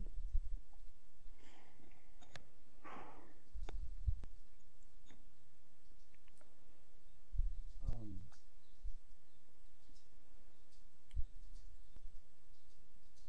what's there is so profound and so enormous, so vast. Even these words are just, oof, they tarnish the experience in a way because it's something that's just un- totally unspeakable. Hmm. But my sense is that that's that's our source. The soul comes out of the Godhead in some unexplainable, mysterious manner. The soul comes out, and the soul has a a kind of mysterious fear of its immortality. There's no words, but to try to point at something, the soul has a kind of fear of its immortality, which is the dawning of love. Um, and so from the soul come forms, form of a human, form of an animal, all kinds of forms come out, ex- ex- explorations into the attainment of a point of perspective. And so the human form seems to be a, a, great, great opportunity to form perspective. So, and when I had that experience, when that, and even to say I had an experience is kind of crazy talking. When that phase of making a realization arose, I, I wrote a line that's called a fish found swimming in the volcano. To move into the presence of um, the divine, it's, it would be like uh, swimming in a volcano. Hmm. Everything is dissolved. Huh. And so living in this human form with all the threats and all the uncertainties, the greatest uncertainty is the Godhead. There's, it's completely uncertain. There's no form. There's no definition. And It's even entering the- Field of all possibilities. Oh, definitely, and all possibilities. So there's nothing to, there's nothing within its essence to contrive that what comes out should look a certain way or should be good. So I, I, ev- everything. so I guess you started on this whole theme just now for the last five ten minutes as a, a an explanation of the sort of the um, you know the, the paradox of someone like Sai Baba, or Yeah. uh, I'm not sure if paradox is. Um, and you know, and there have been others. I mean, Saniel's teacher, Adi Da, um, you know, Yeah. this, it's a crazy wisdom thing. It's um, I have a little bit of a hard time not being judgmental. You know, when you when you begin to look into some of the things that you know he actually did. Um, but you know, I can, I can take my judgments with a grain of salt, and you know, admit that I don't necessarily have the ultimate big picture. Uh, but uh, you know, uh, on the other hand, there's a, a caution, perhaps, that you know, this the crazy wisdom theme can be used as justification for anything by anybody, Yeah. and uh, you know, uh, it gets a little bit. Um, you, you sometimes you have to sort of establish some kind of moral uh, boundaries. Sure. Yeah. Sure. Yeah. Well, I, you know, I, don't think there's much value in going into that. Right. Um, Yeah, I mean, but uh, I'm not. I don't mean It- to introduce that as- as a as- tangent, but it did seem to be the underlying, the, the the springboard which got you going for the last ten minutes on this this, this whole explanation of how unpredictable and and um, you know all possibilities the Godhead is. Yeah, I had a I had a um, a vision once, and um, dream vision, and um, I entered this place where Baba was a teacher, and um, he was. What I would see is that everybody has a project that they're working on, and Baba would be behind them to one side, and he's guiding them in their project. And it came to this one character who's uh, sort of a relative of mine. This guy hates Baba so much. He'd come into my house, he couldn't stand to look at Swami's pictures. He just intensely hated Baba. hmm And when I looked at what's going on, this guy had a project. His project was to prove all the bad things about Baba. Right. Who was behind him helping him? Baba was there. Huh. Baba was standing there helping this guy prove that Sai Baba is a fraud, that Sai Baba is evil, all these things. Baba was helping him. Huh. Baba is that his his consciousness is merged into that infinite presence. So if somebody is finding out all bad things about Baba, how is he doing it? Through his through his his exploration. There's a power behind that exploration. There's something behind the intelligence that's guiding. That force that's guiding the discovery and the exploration that force is, to me, in my my experience, that is Sai Baba. So it, if someone has the experience or the exploration, there's a force that's guiding it. Hmm. See, Well, there are a number of characters in the you know in the Vedic literature who hated Krishna with a vengeance, and they're the ones who got Yeah. enlight- enlightened most quickly, you know, yeah, yeah. because of the intensity of their focus on him. Yeah, yeah, exactly. Shishupal. Shishupal hated Krishna. He hated Krishna intensely. You know, who was it? Rukmini. Or, when or then there was Ravana with Rama, same thing. Ravana, when Ravana came down, before Ravana came down to be the enemy of Sri Ram, he was, uh, the legend goes, he was the uh, gatekeeper for, for Vishnu. Right. And when he was said, okay, you want to go down and participate in this, this event, Ravana said, yeah, I'll go down if you insist. But he said, I want to be Ram's enemy. hmm He said, I want to be his worst enemy because if I go down as his devotee, I'll think about him once in a while and I'll say prayers to him. But if I go down as his enemy, I'll think about nothing but him. yeah. Oh, there's so many there's so many layers and layers within the within this this this realm and this expression. So much beauty and so much depth and so much to explore. Mm. Yeah, Shishupal hated Krishna more than anything. And when Shishupal, Shishupal first offended Krishna, Krishna um, started to avenge his, his threat. And Shishupal's mother prayed, Oh, Krishna, this is my son. Don't harm my son. Please don't harm my son. I know he's a little rowdy here, but he's my son. You have to protect him. Krishna said, okay, I'm a, I'll forgive him 1,000 times. I will give him 1,000 times he can, he can, he can do me wrong. After 1,000, it's over. And that day when Krishna was being uh, praised in court, all the people were there and they were praising Krishna. And Shishupal jumped up and he couldn't take it anymore. He hated Krishna. So Krishna had stolen Shishupal's wife. Hmm. On the marriage, on the day of their marriage, that night, Krishna came and took his wife. So Shishupal had plenty of cause to hate Krishna. And uh, so when Krishna, Krishna was there in the, in the court and Shishupal threw some little fit of anger and denounced Krishna. They were serving food and um, they had a, these silver trays. And Krishna took one of the trays and chopped off, threw it, cut off uh, Shishupal's head. Uh-huh. And a few rishis were there. I don't know, two or three rishis were there, who, who could, who had the spiritual sight. And they saw Shishupal when the when the blood ran out. Shishupal's spirit entered Krishna's feet, and he reached Krishna. yeah. Uh, Interesting. It is. It's so mysterious and it's so vast. Of course, a lot of these stories may be metaphorical, but they're nonetheless very instructive. And they, I mean, yeah, the, yeah.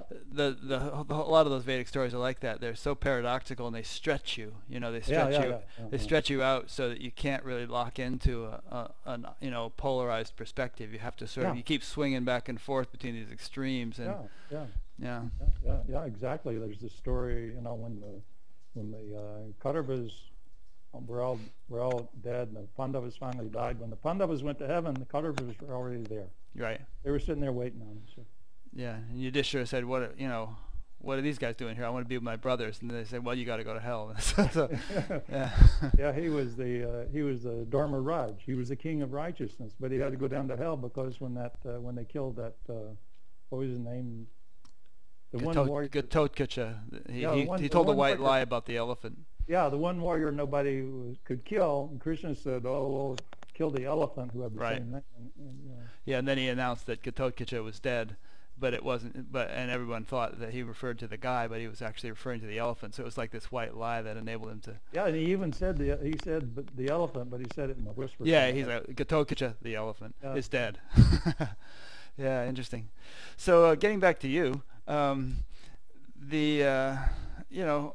ha- Have you brought us up to the present? I mean, have we we've gone through this chronology of your of your spiritual unfoldment, and uh, if you if we have brought you up to the present, then you know what's on your horizon. Um, well, in some sense, I have no idea what's coming next. Um, about a year and a half ago, yeah, about a year and a half ago, uh, I had. Uh, let me back up just a little bit more. This this vision of the source or Godhood um, came, and at about the same time, I became aware of the um, should we say the termination, the termination date of this, this form. Uh-huh. I know how much more time is left here. You do. Yeah. You're pretty sure about that? eh, things are always subject to change. Right. You want to tell us, or is it a secret? No, no, no, I don't talk about that. Uh, termination. buy a life insurance policy on you or something? Yeah, I've thought about that. Anyhow, um, so what arose out of that, it, it's kind of like the vision of, of, of um, the Godhead and a kind of clarification of how much time is here helped me to relax into some more shadowy parts of the personhood. Um, you know, it's kind of like it's kind of like uh, if they put you in prison, uh, you want to at least know when you're going to get out of the prison. yeah.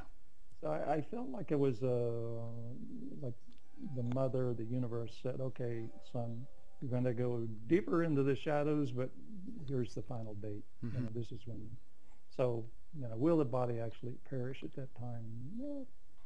So far, it seems to be the case. Anyhow, there's also an awareness of the next birth that's developing here. Mhm. Um, Which I presume you don't want to talk about either.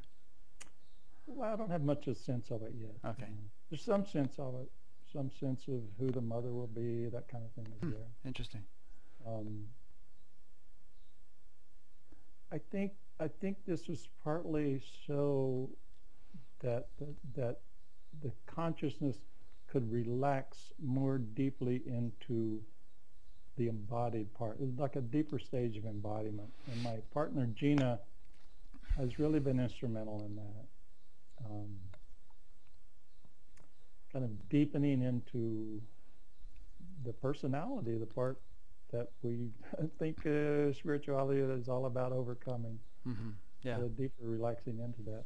And out of my, uh, so about a year and a half ago, um, well, I had become a mentor in the Waking Down Mutuality School, probably six, seven years ago.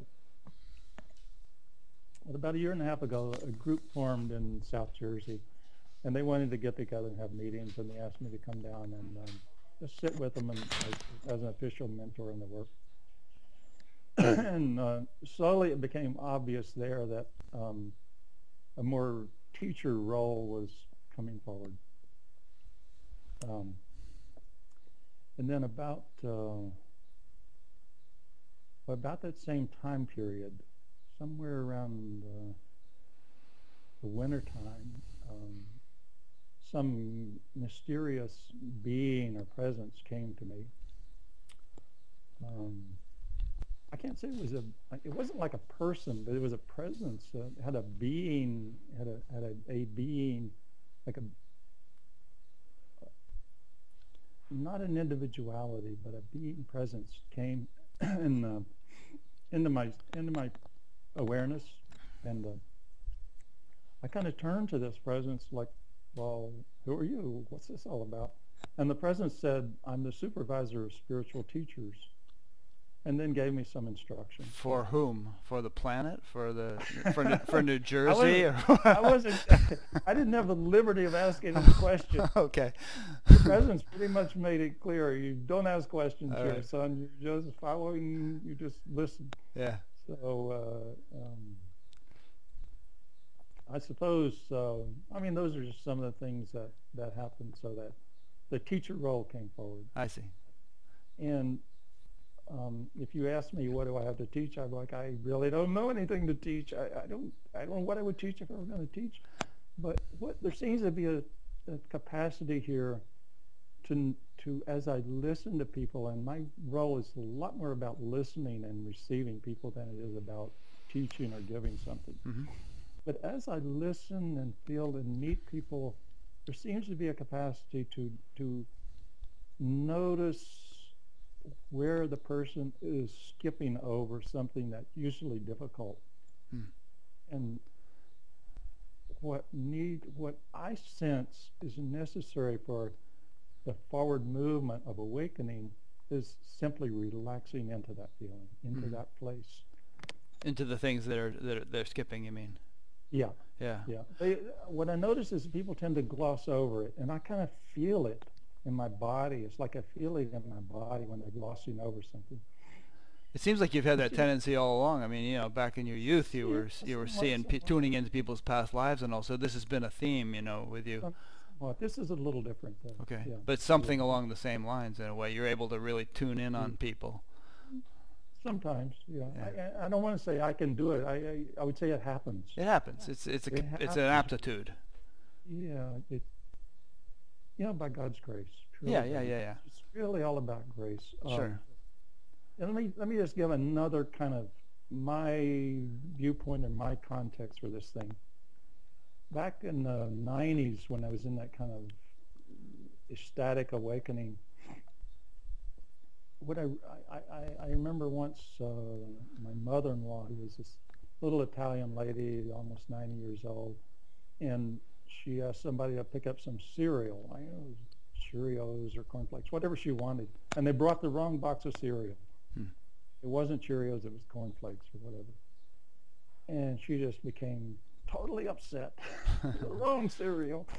And I'm watching this, and I'm thinking, here is here is uh, here is God, here is infinite being, totally upset over cornflakes. And uh, as I digested that over a period of time, in my sense of who we are, I realized how to be a human takes enormous concentration. Hmm. It's like you- you're, you're compacting the sun itself into a little clay container. Yep. It takes enormous concentration. Squeezing the ocean into a drop. Yeah. And so most schools of awakening, and, and I'm not making a statement, I'm just giving a pointer about what Waking Down in Mutual, how it works. So most schools of awakening are about developing further concentration in that concentration, becoming concentrated on a mantra, becoming concentrated on um, an exploration.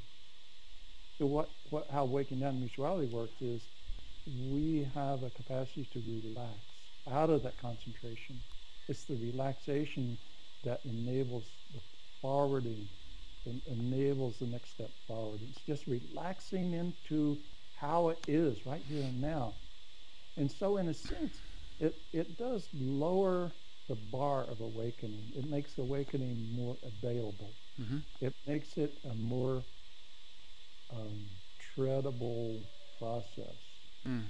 And um,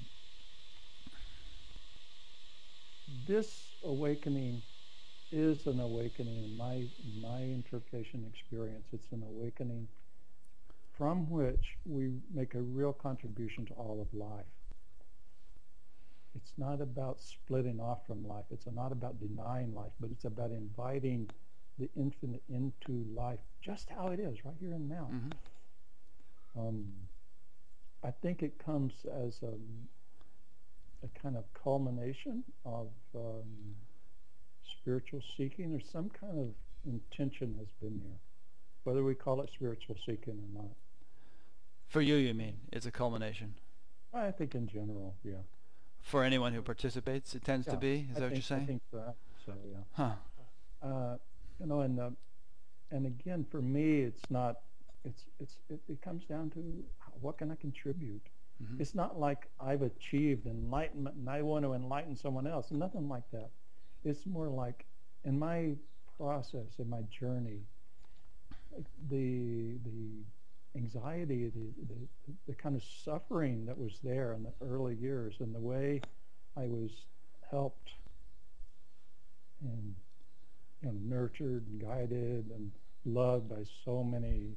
I gave you a list of the Mahatmas and, and avatars I've been with. it's a long, long resume. hmm You know, now it's like, okay, can I give something back? Can I offer something back? Yeah. Not out of having achieved something great, but just out of a sense of, there's a sense of just profound fulfillment here. Sense of just deep, profound well-being, not at the expense of the human self, but right with the human self, which is very paradoxical.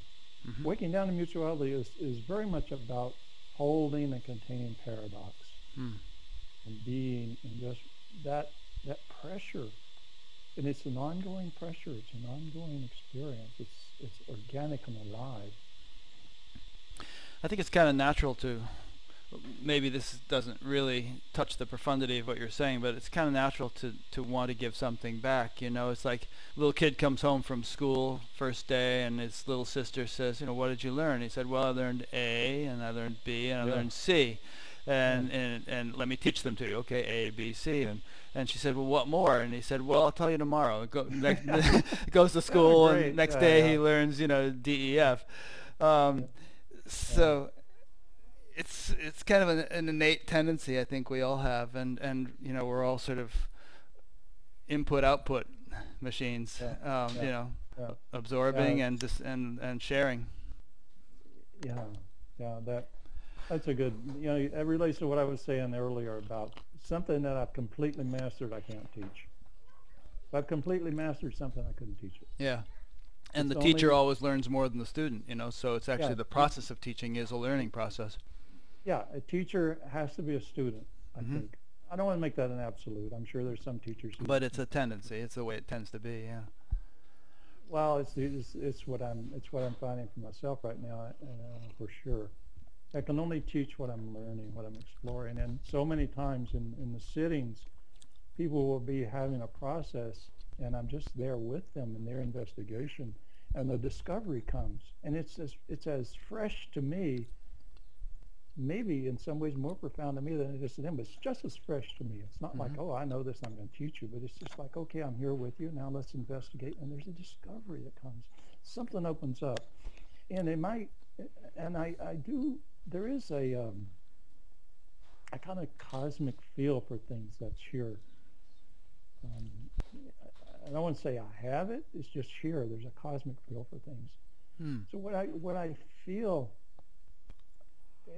that feeling, it's like when the, when the when the people come to the sittings, and the shift comes for them, that that relaxation into their profound understanding, a deeper layer of their understanding, the next step for them. When that step comes, I I feel like this um, vibration through the whole human being. You know, like like okay, this guy Osama bin Laden was recently terminated, and and they showed on the news they were showing uh, some guy out in I don't know Kentucky or somewhere. He armed himself with an AK-47. He was going to go over and take out bin Laden. He trained himself and all that. So okay, one of our people goes over and kills one of those people. What happens? Oh, some of those people have to come back and kill some of these people. On and on it goes. That's the field of karma. So what happens when in these sittings, um, a, a person who has this commitment, this willingness to live an embodied awakening, when a person comes into that and there's a relaxation out of the tension between spirit and matter, and there's a relaxation that kind of um, balances, something opens up. That vibration is felt through all of humanity on Hmm. a subtle level. So there's no retaliation. None. There can't be any retaliation because it's a, it's it's a coming into balance. So by doing this so-called inner work, it becomes it becomes an offering to all humanity. hmm And this is what I see as our contribution, our, you know, in the, in the Krishna analogy, we have our little stick out, having to hold up the mountain. We're just offering ourselves, we're offering our lives, we're offering it what we are. Okay, Mother, what's the next step for us? What's,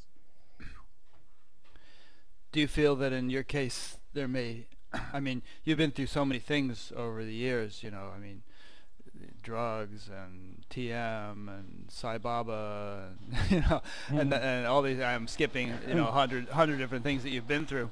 Um, do you feel like five years from now it might be, presuming you're still alive, it might be possible that, you know, waking down stage that you'll talk about in retrospect, or do, does this have a sense of more of a finality to it? I, I feel like at this point in my life, I'm primarily in a, I'm reluctant to use the word teaching, but we have to use some word here. I mm-hmm. feel like I'm in a teaching phase. Yeah. And um, I, it's it's very simple to me. I, I'm really a pretty simple person on the on the, you know, in the mundane world. I'm a very simple person. Waking down to mutual is the best tool I know of right now. hmm If tomorrow I find a better tool, I'll go with that. Sure. It's not that I'm committed to waking down Dharma. In fact, the, the waking down Dharma is periphery to me. Yeah. What's really important to me is who comes into my orbit, who shows up, and how. How can I serve? Yeah. How can I love mm-hmm. more deeply, more profoundly? Yeah. Not just as a, not just as, from the standpoint of having realized spirit or whatever. But how can I just here and now? And if the guy, if, if uh, you know, it doesn't have to be anything complex. Um, somebody comes to my front door and wants a cup of water. I give them a cup of water. That's Yeah. it. Huh. Somebody comes to my door and they want to find the next step of awakening. I, I give my guts. I give my heart. Yeah. It's interesting. And I, and, I, I- and, I, and I don't, in the most altruistic sense, I don't have a preference. Cup of water, God realization. Hmm. What's the preference? whatever is needed. Well, yeah. Yeah. What what you know? What chance do I have to give back? Mm. Um, so to me, waking down to mutuality is not a. The Dharma is important, but that's not the most important part. The most important part is what's in the hearts of the people who, who, who come here. Uh, and again, many people come here to teach this. Some people come to learn from this. hmm Um, I, I'm a perpetual student, and, and to me, awakening is a perpetual exploration. Definitely Yeah. not a destination. Right. And I mean, and, and waking down is like a tool. It's a tool.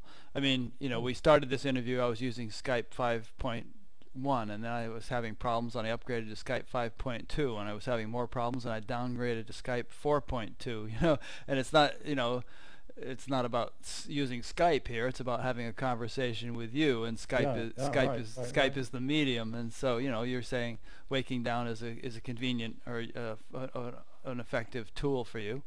And I, and I don't want to, I don't want to, to uh, kind of tarnish the value of the, the Dharma and the teaching.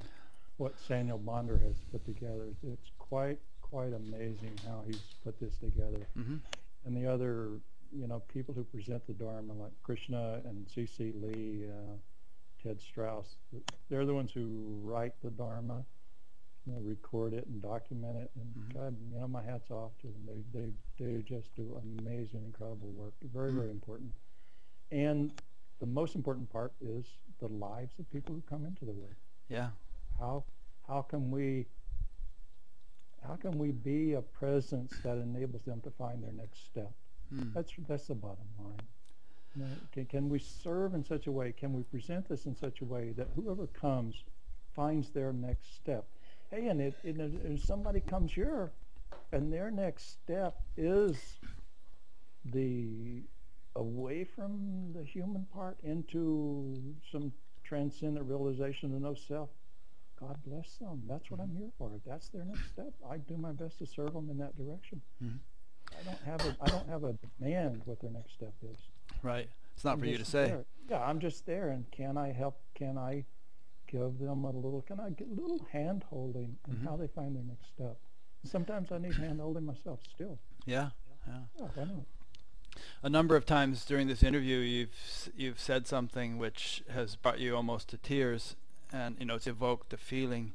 And you know, I have friends who say that they can barely go to a movie because their hearts are so melted that that, Yeah. that they'll you know make fools of themselves sobbing in the movie theater. you know, I mean, has this um, always been your nature, or have you kind of gotten this way more as a result of you know? I think more. I think it's worse now. Worse now. I definitely can. I you know I can definitely relate with Ramana.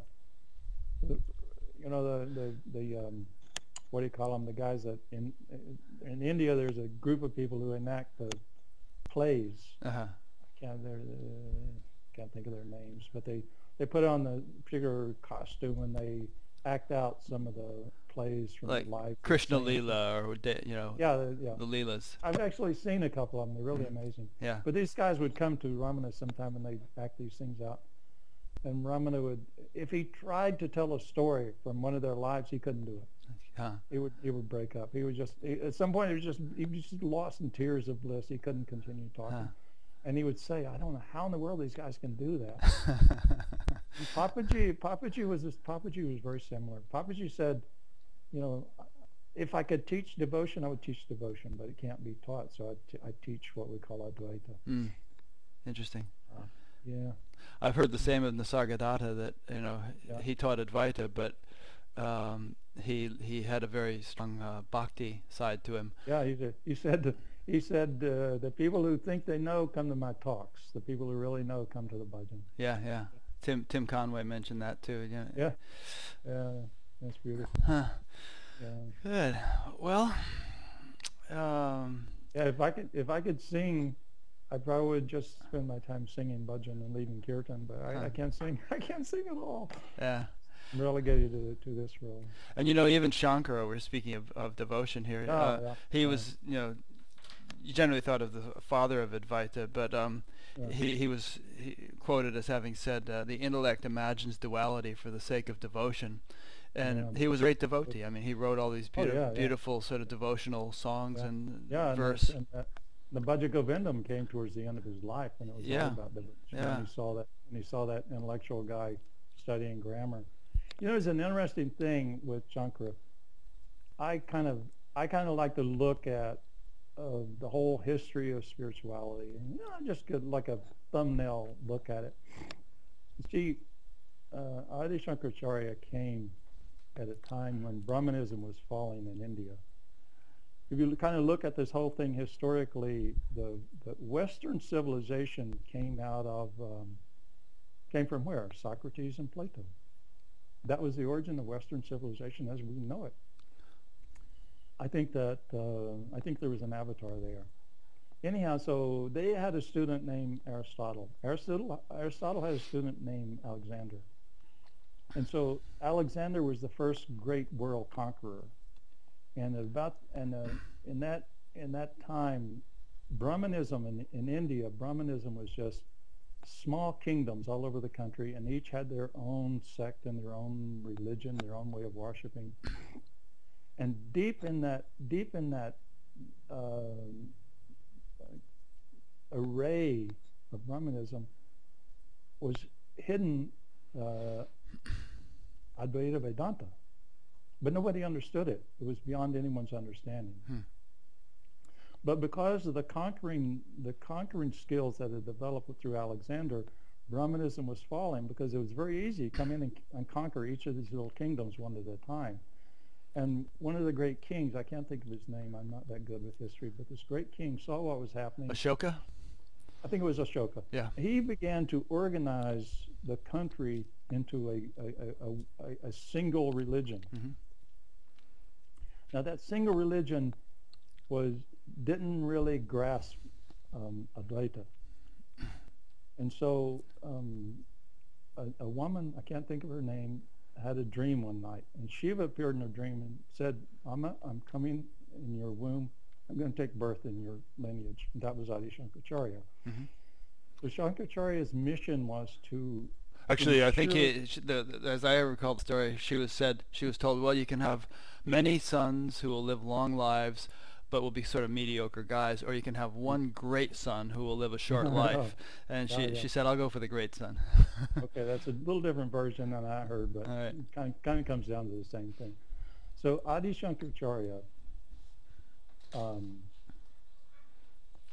set the stage for the, um, so we say the survival of Advaita, Advaita Vedanta. Ve- Veda means knowledge. Vedanta means the end of knowledge, which is Advaita, the realization of complete oneness, complete non-duality. Now, something interesting happened in Shankar's life. During the debate, I don't remember, you may remember the details more than I do, but there was this argument. Well, how would you know about these kind of argument towards him was, how would you know about this? Because you're a monk, you've never lived a, a normal you know, the, the way we live as householders and all that. And he said, okay, well, I'll, I'll, I'll test the waters here. So he went out and he found some, I think Prince or somebody who was about to die. Right. And he took that guy's body and then he lived a life of a householder with, you know, women and all that. And he came back and he said, well, I can argue now because I've had this experience. Here's my take on it. And, you know, he- everybody can argue with me who wants to. I don't mind. That was the origin of waking down to mutuality. Huh. Yeah. In- Now, interesting. Here's why, yeah, no, here's why I say that. If Adi Shankaracharya, if Advaita were perfectly true, why did he do that? Yeah. Completely unnecessary if Advaita were in itself completely, absolutely, perfectly the truth. Nothing else is needed. We wouldn't have needed to take that journey into another man's body and experience the human, you know, the more, the non-monk side of things. Yeah. Okay, now if you look at Advaita and really look at it, if somebody is completely Advaita, they won't say anything. How could they speak? Right. Okay, you, you, you, you say, well, speaking happens. I mean, I know Papaji sometimes said, well, the silence spoke. but isn't that duality? Yeah, you have to make it a duality to There's a- speak. There's a, yeah. So there's a, even if you give a little bit of space for duality, that opens the door for embodiment. Hmm. That's just my version. You know, I don't, I, I don't need any believers or converts about it. But That's it a, it's an interesting the thought. I never never thought of it that way. the, the things that I see and that I like to, you know, they, they give me a thrill as I kind of grasp the whole unraveling of life and the journey we're on, the adventure we're on. Yeah. Cool. Well, I think we've set some kind of record here in terms of the length of this particular interview. That's uh, that's fine. Um, I don't mind. You know, I, I like the long ones, and some people say they like that too. You know, they they say that boy, they, it's, it's really nice hearing an interview where there's no sort of time limit because you can just really relax and and get into it. Um, do you do you feel like there's anything of of you know that's really important to you that you haven't had a chance to say? Well, I, I, you know, the, the thing that I hope would come across in my conversation, not so much what I know. I really, I'm not a very intelligent person. I, I don't really know much, but I love a lot. I hope. Yeah. I, uh, I would hope that comes through. It does come through very much, at least as far as I can see. I mean, you're I- you're an, you are an intelligent person, and you have a, a broad range of experience, and you're very articulate and all. But your your heart is very much uh, in evidence as well. And I, I just one thing I I like to say about spiritual practice. I know sometimes that question comes up. To me, the uh, the great spiritual practice is gratitude. Hmm. It's it's a spiritual practice that any any beginner, the simplest beginner in spirituality can pick up is gratitude hmm find something to be grateful for. Write down something to be grateful for. Just start to practice gratitude. And no matter how, I would say, advanced one is, there should be gratitude. Hmm. And at any stage of the game, it's a it's gratitude to me is the one thing that's both a practice, a practicable thing, and the the nature of realization itself. Huh. for example, witnessing as a the witnessing element, the sense of no individuality, that can be a stage on the way, but it's not really a good practice. Gratitude It's is not a practice at all, is it? It's it's more like a state. I- wouldn't recommend it. You know, I don't recommend it as a practice. Yeah, I'm not sure if it's something you can do. It's something you either you know live or Yeah. don't live. Right, it either happens or doesn't. Right, but right. What I'm what I'm saying is so many spiritual practices that are designed about around trying to replicate the quality of enlightenment Yeah. don't work. Yeah, exactly. But I mean, this- a- a, description is taken as a prescription, and, and you know, uh, one attempts to mimic or mimic this- the, the quality yeah. of the enlightened state.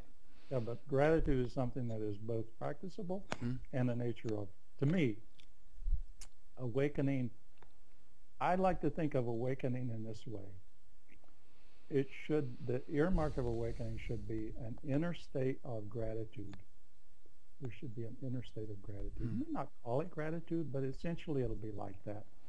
It's just be a, like a, an, a, a, a living exuberance, a living sense of the, the, the enormity and the vastness, the uh, mystery of life. So Mm. it, inner state of gratitude, the expression, the outward movement of that, I would say is is benevolence, Hmm. kindness. To me, these really define awakening more broadly and at the same time more succinctly than anything else I've come up with. I think those are great criteria, you know. I mean, you can talk about all sorts of subjective states that a person might be experiencing, but if if those qualities are not there, then you know you, you question what the what the value of it is, you know. Yeah. I mean, that's an, a point that my wife often brings up. You know, she says, "I don't really care about all these abstract, subjective things, you know, that people say. I, I, I want to see like how is it how is it actually, you know, manifesting in their lives." Beautiful. Yeah. Great. Well, I uh, I think that the people of Somerset, New Jersey would be surprised if they knew who was really cutting their grass. Uh, um, so thanks, Alan. I think this has been great, and um, I'll probably end up splitting it up into a couple segments because I think YouTube might have a limit on how long video can be that you put up, but that's okay. Uh, this has been really enjoyable, and I, I think people will get a lot out of it. And um, if people want to be in touch with you, as usual, I will have uh, a link to your website on on batgap.com, Sure. and uh, you know they can get in touch and do whatever they they can do with you. Uh, especially if they're around around the New Jersey area, they might be able to get together with you.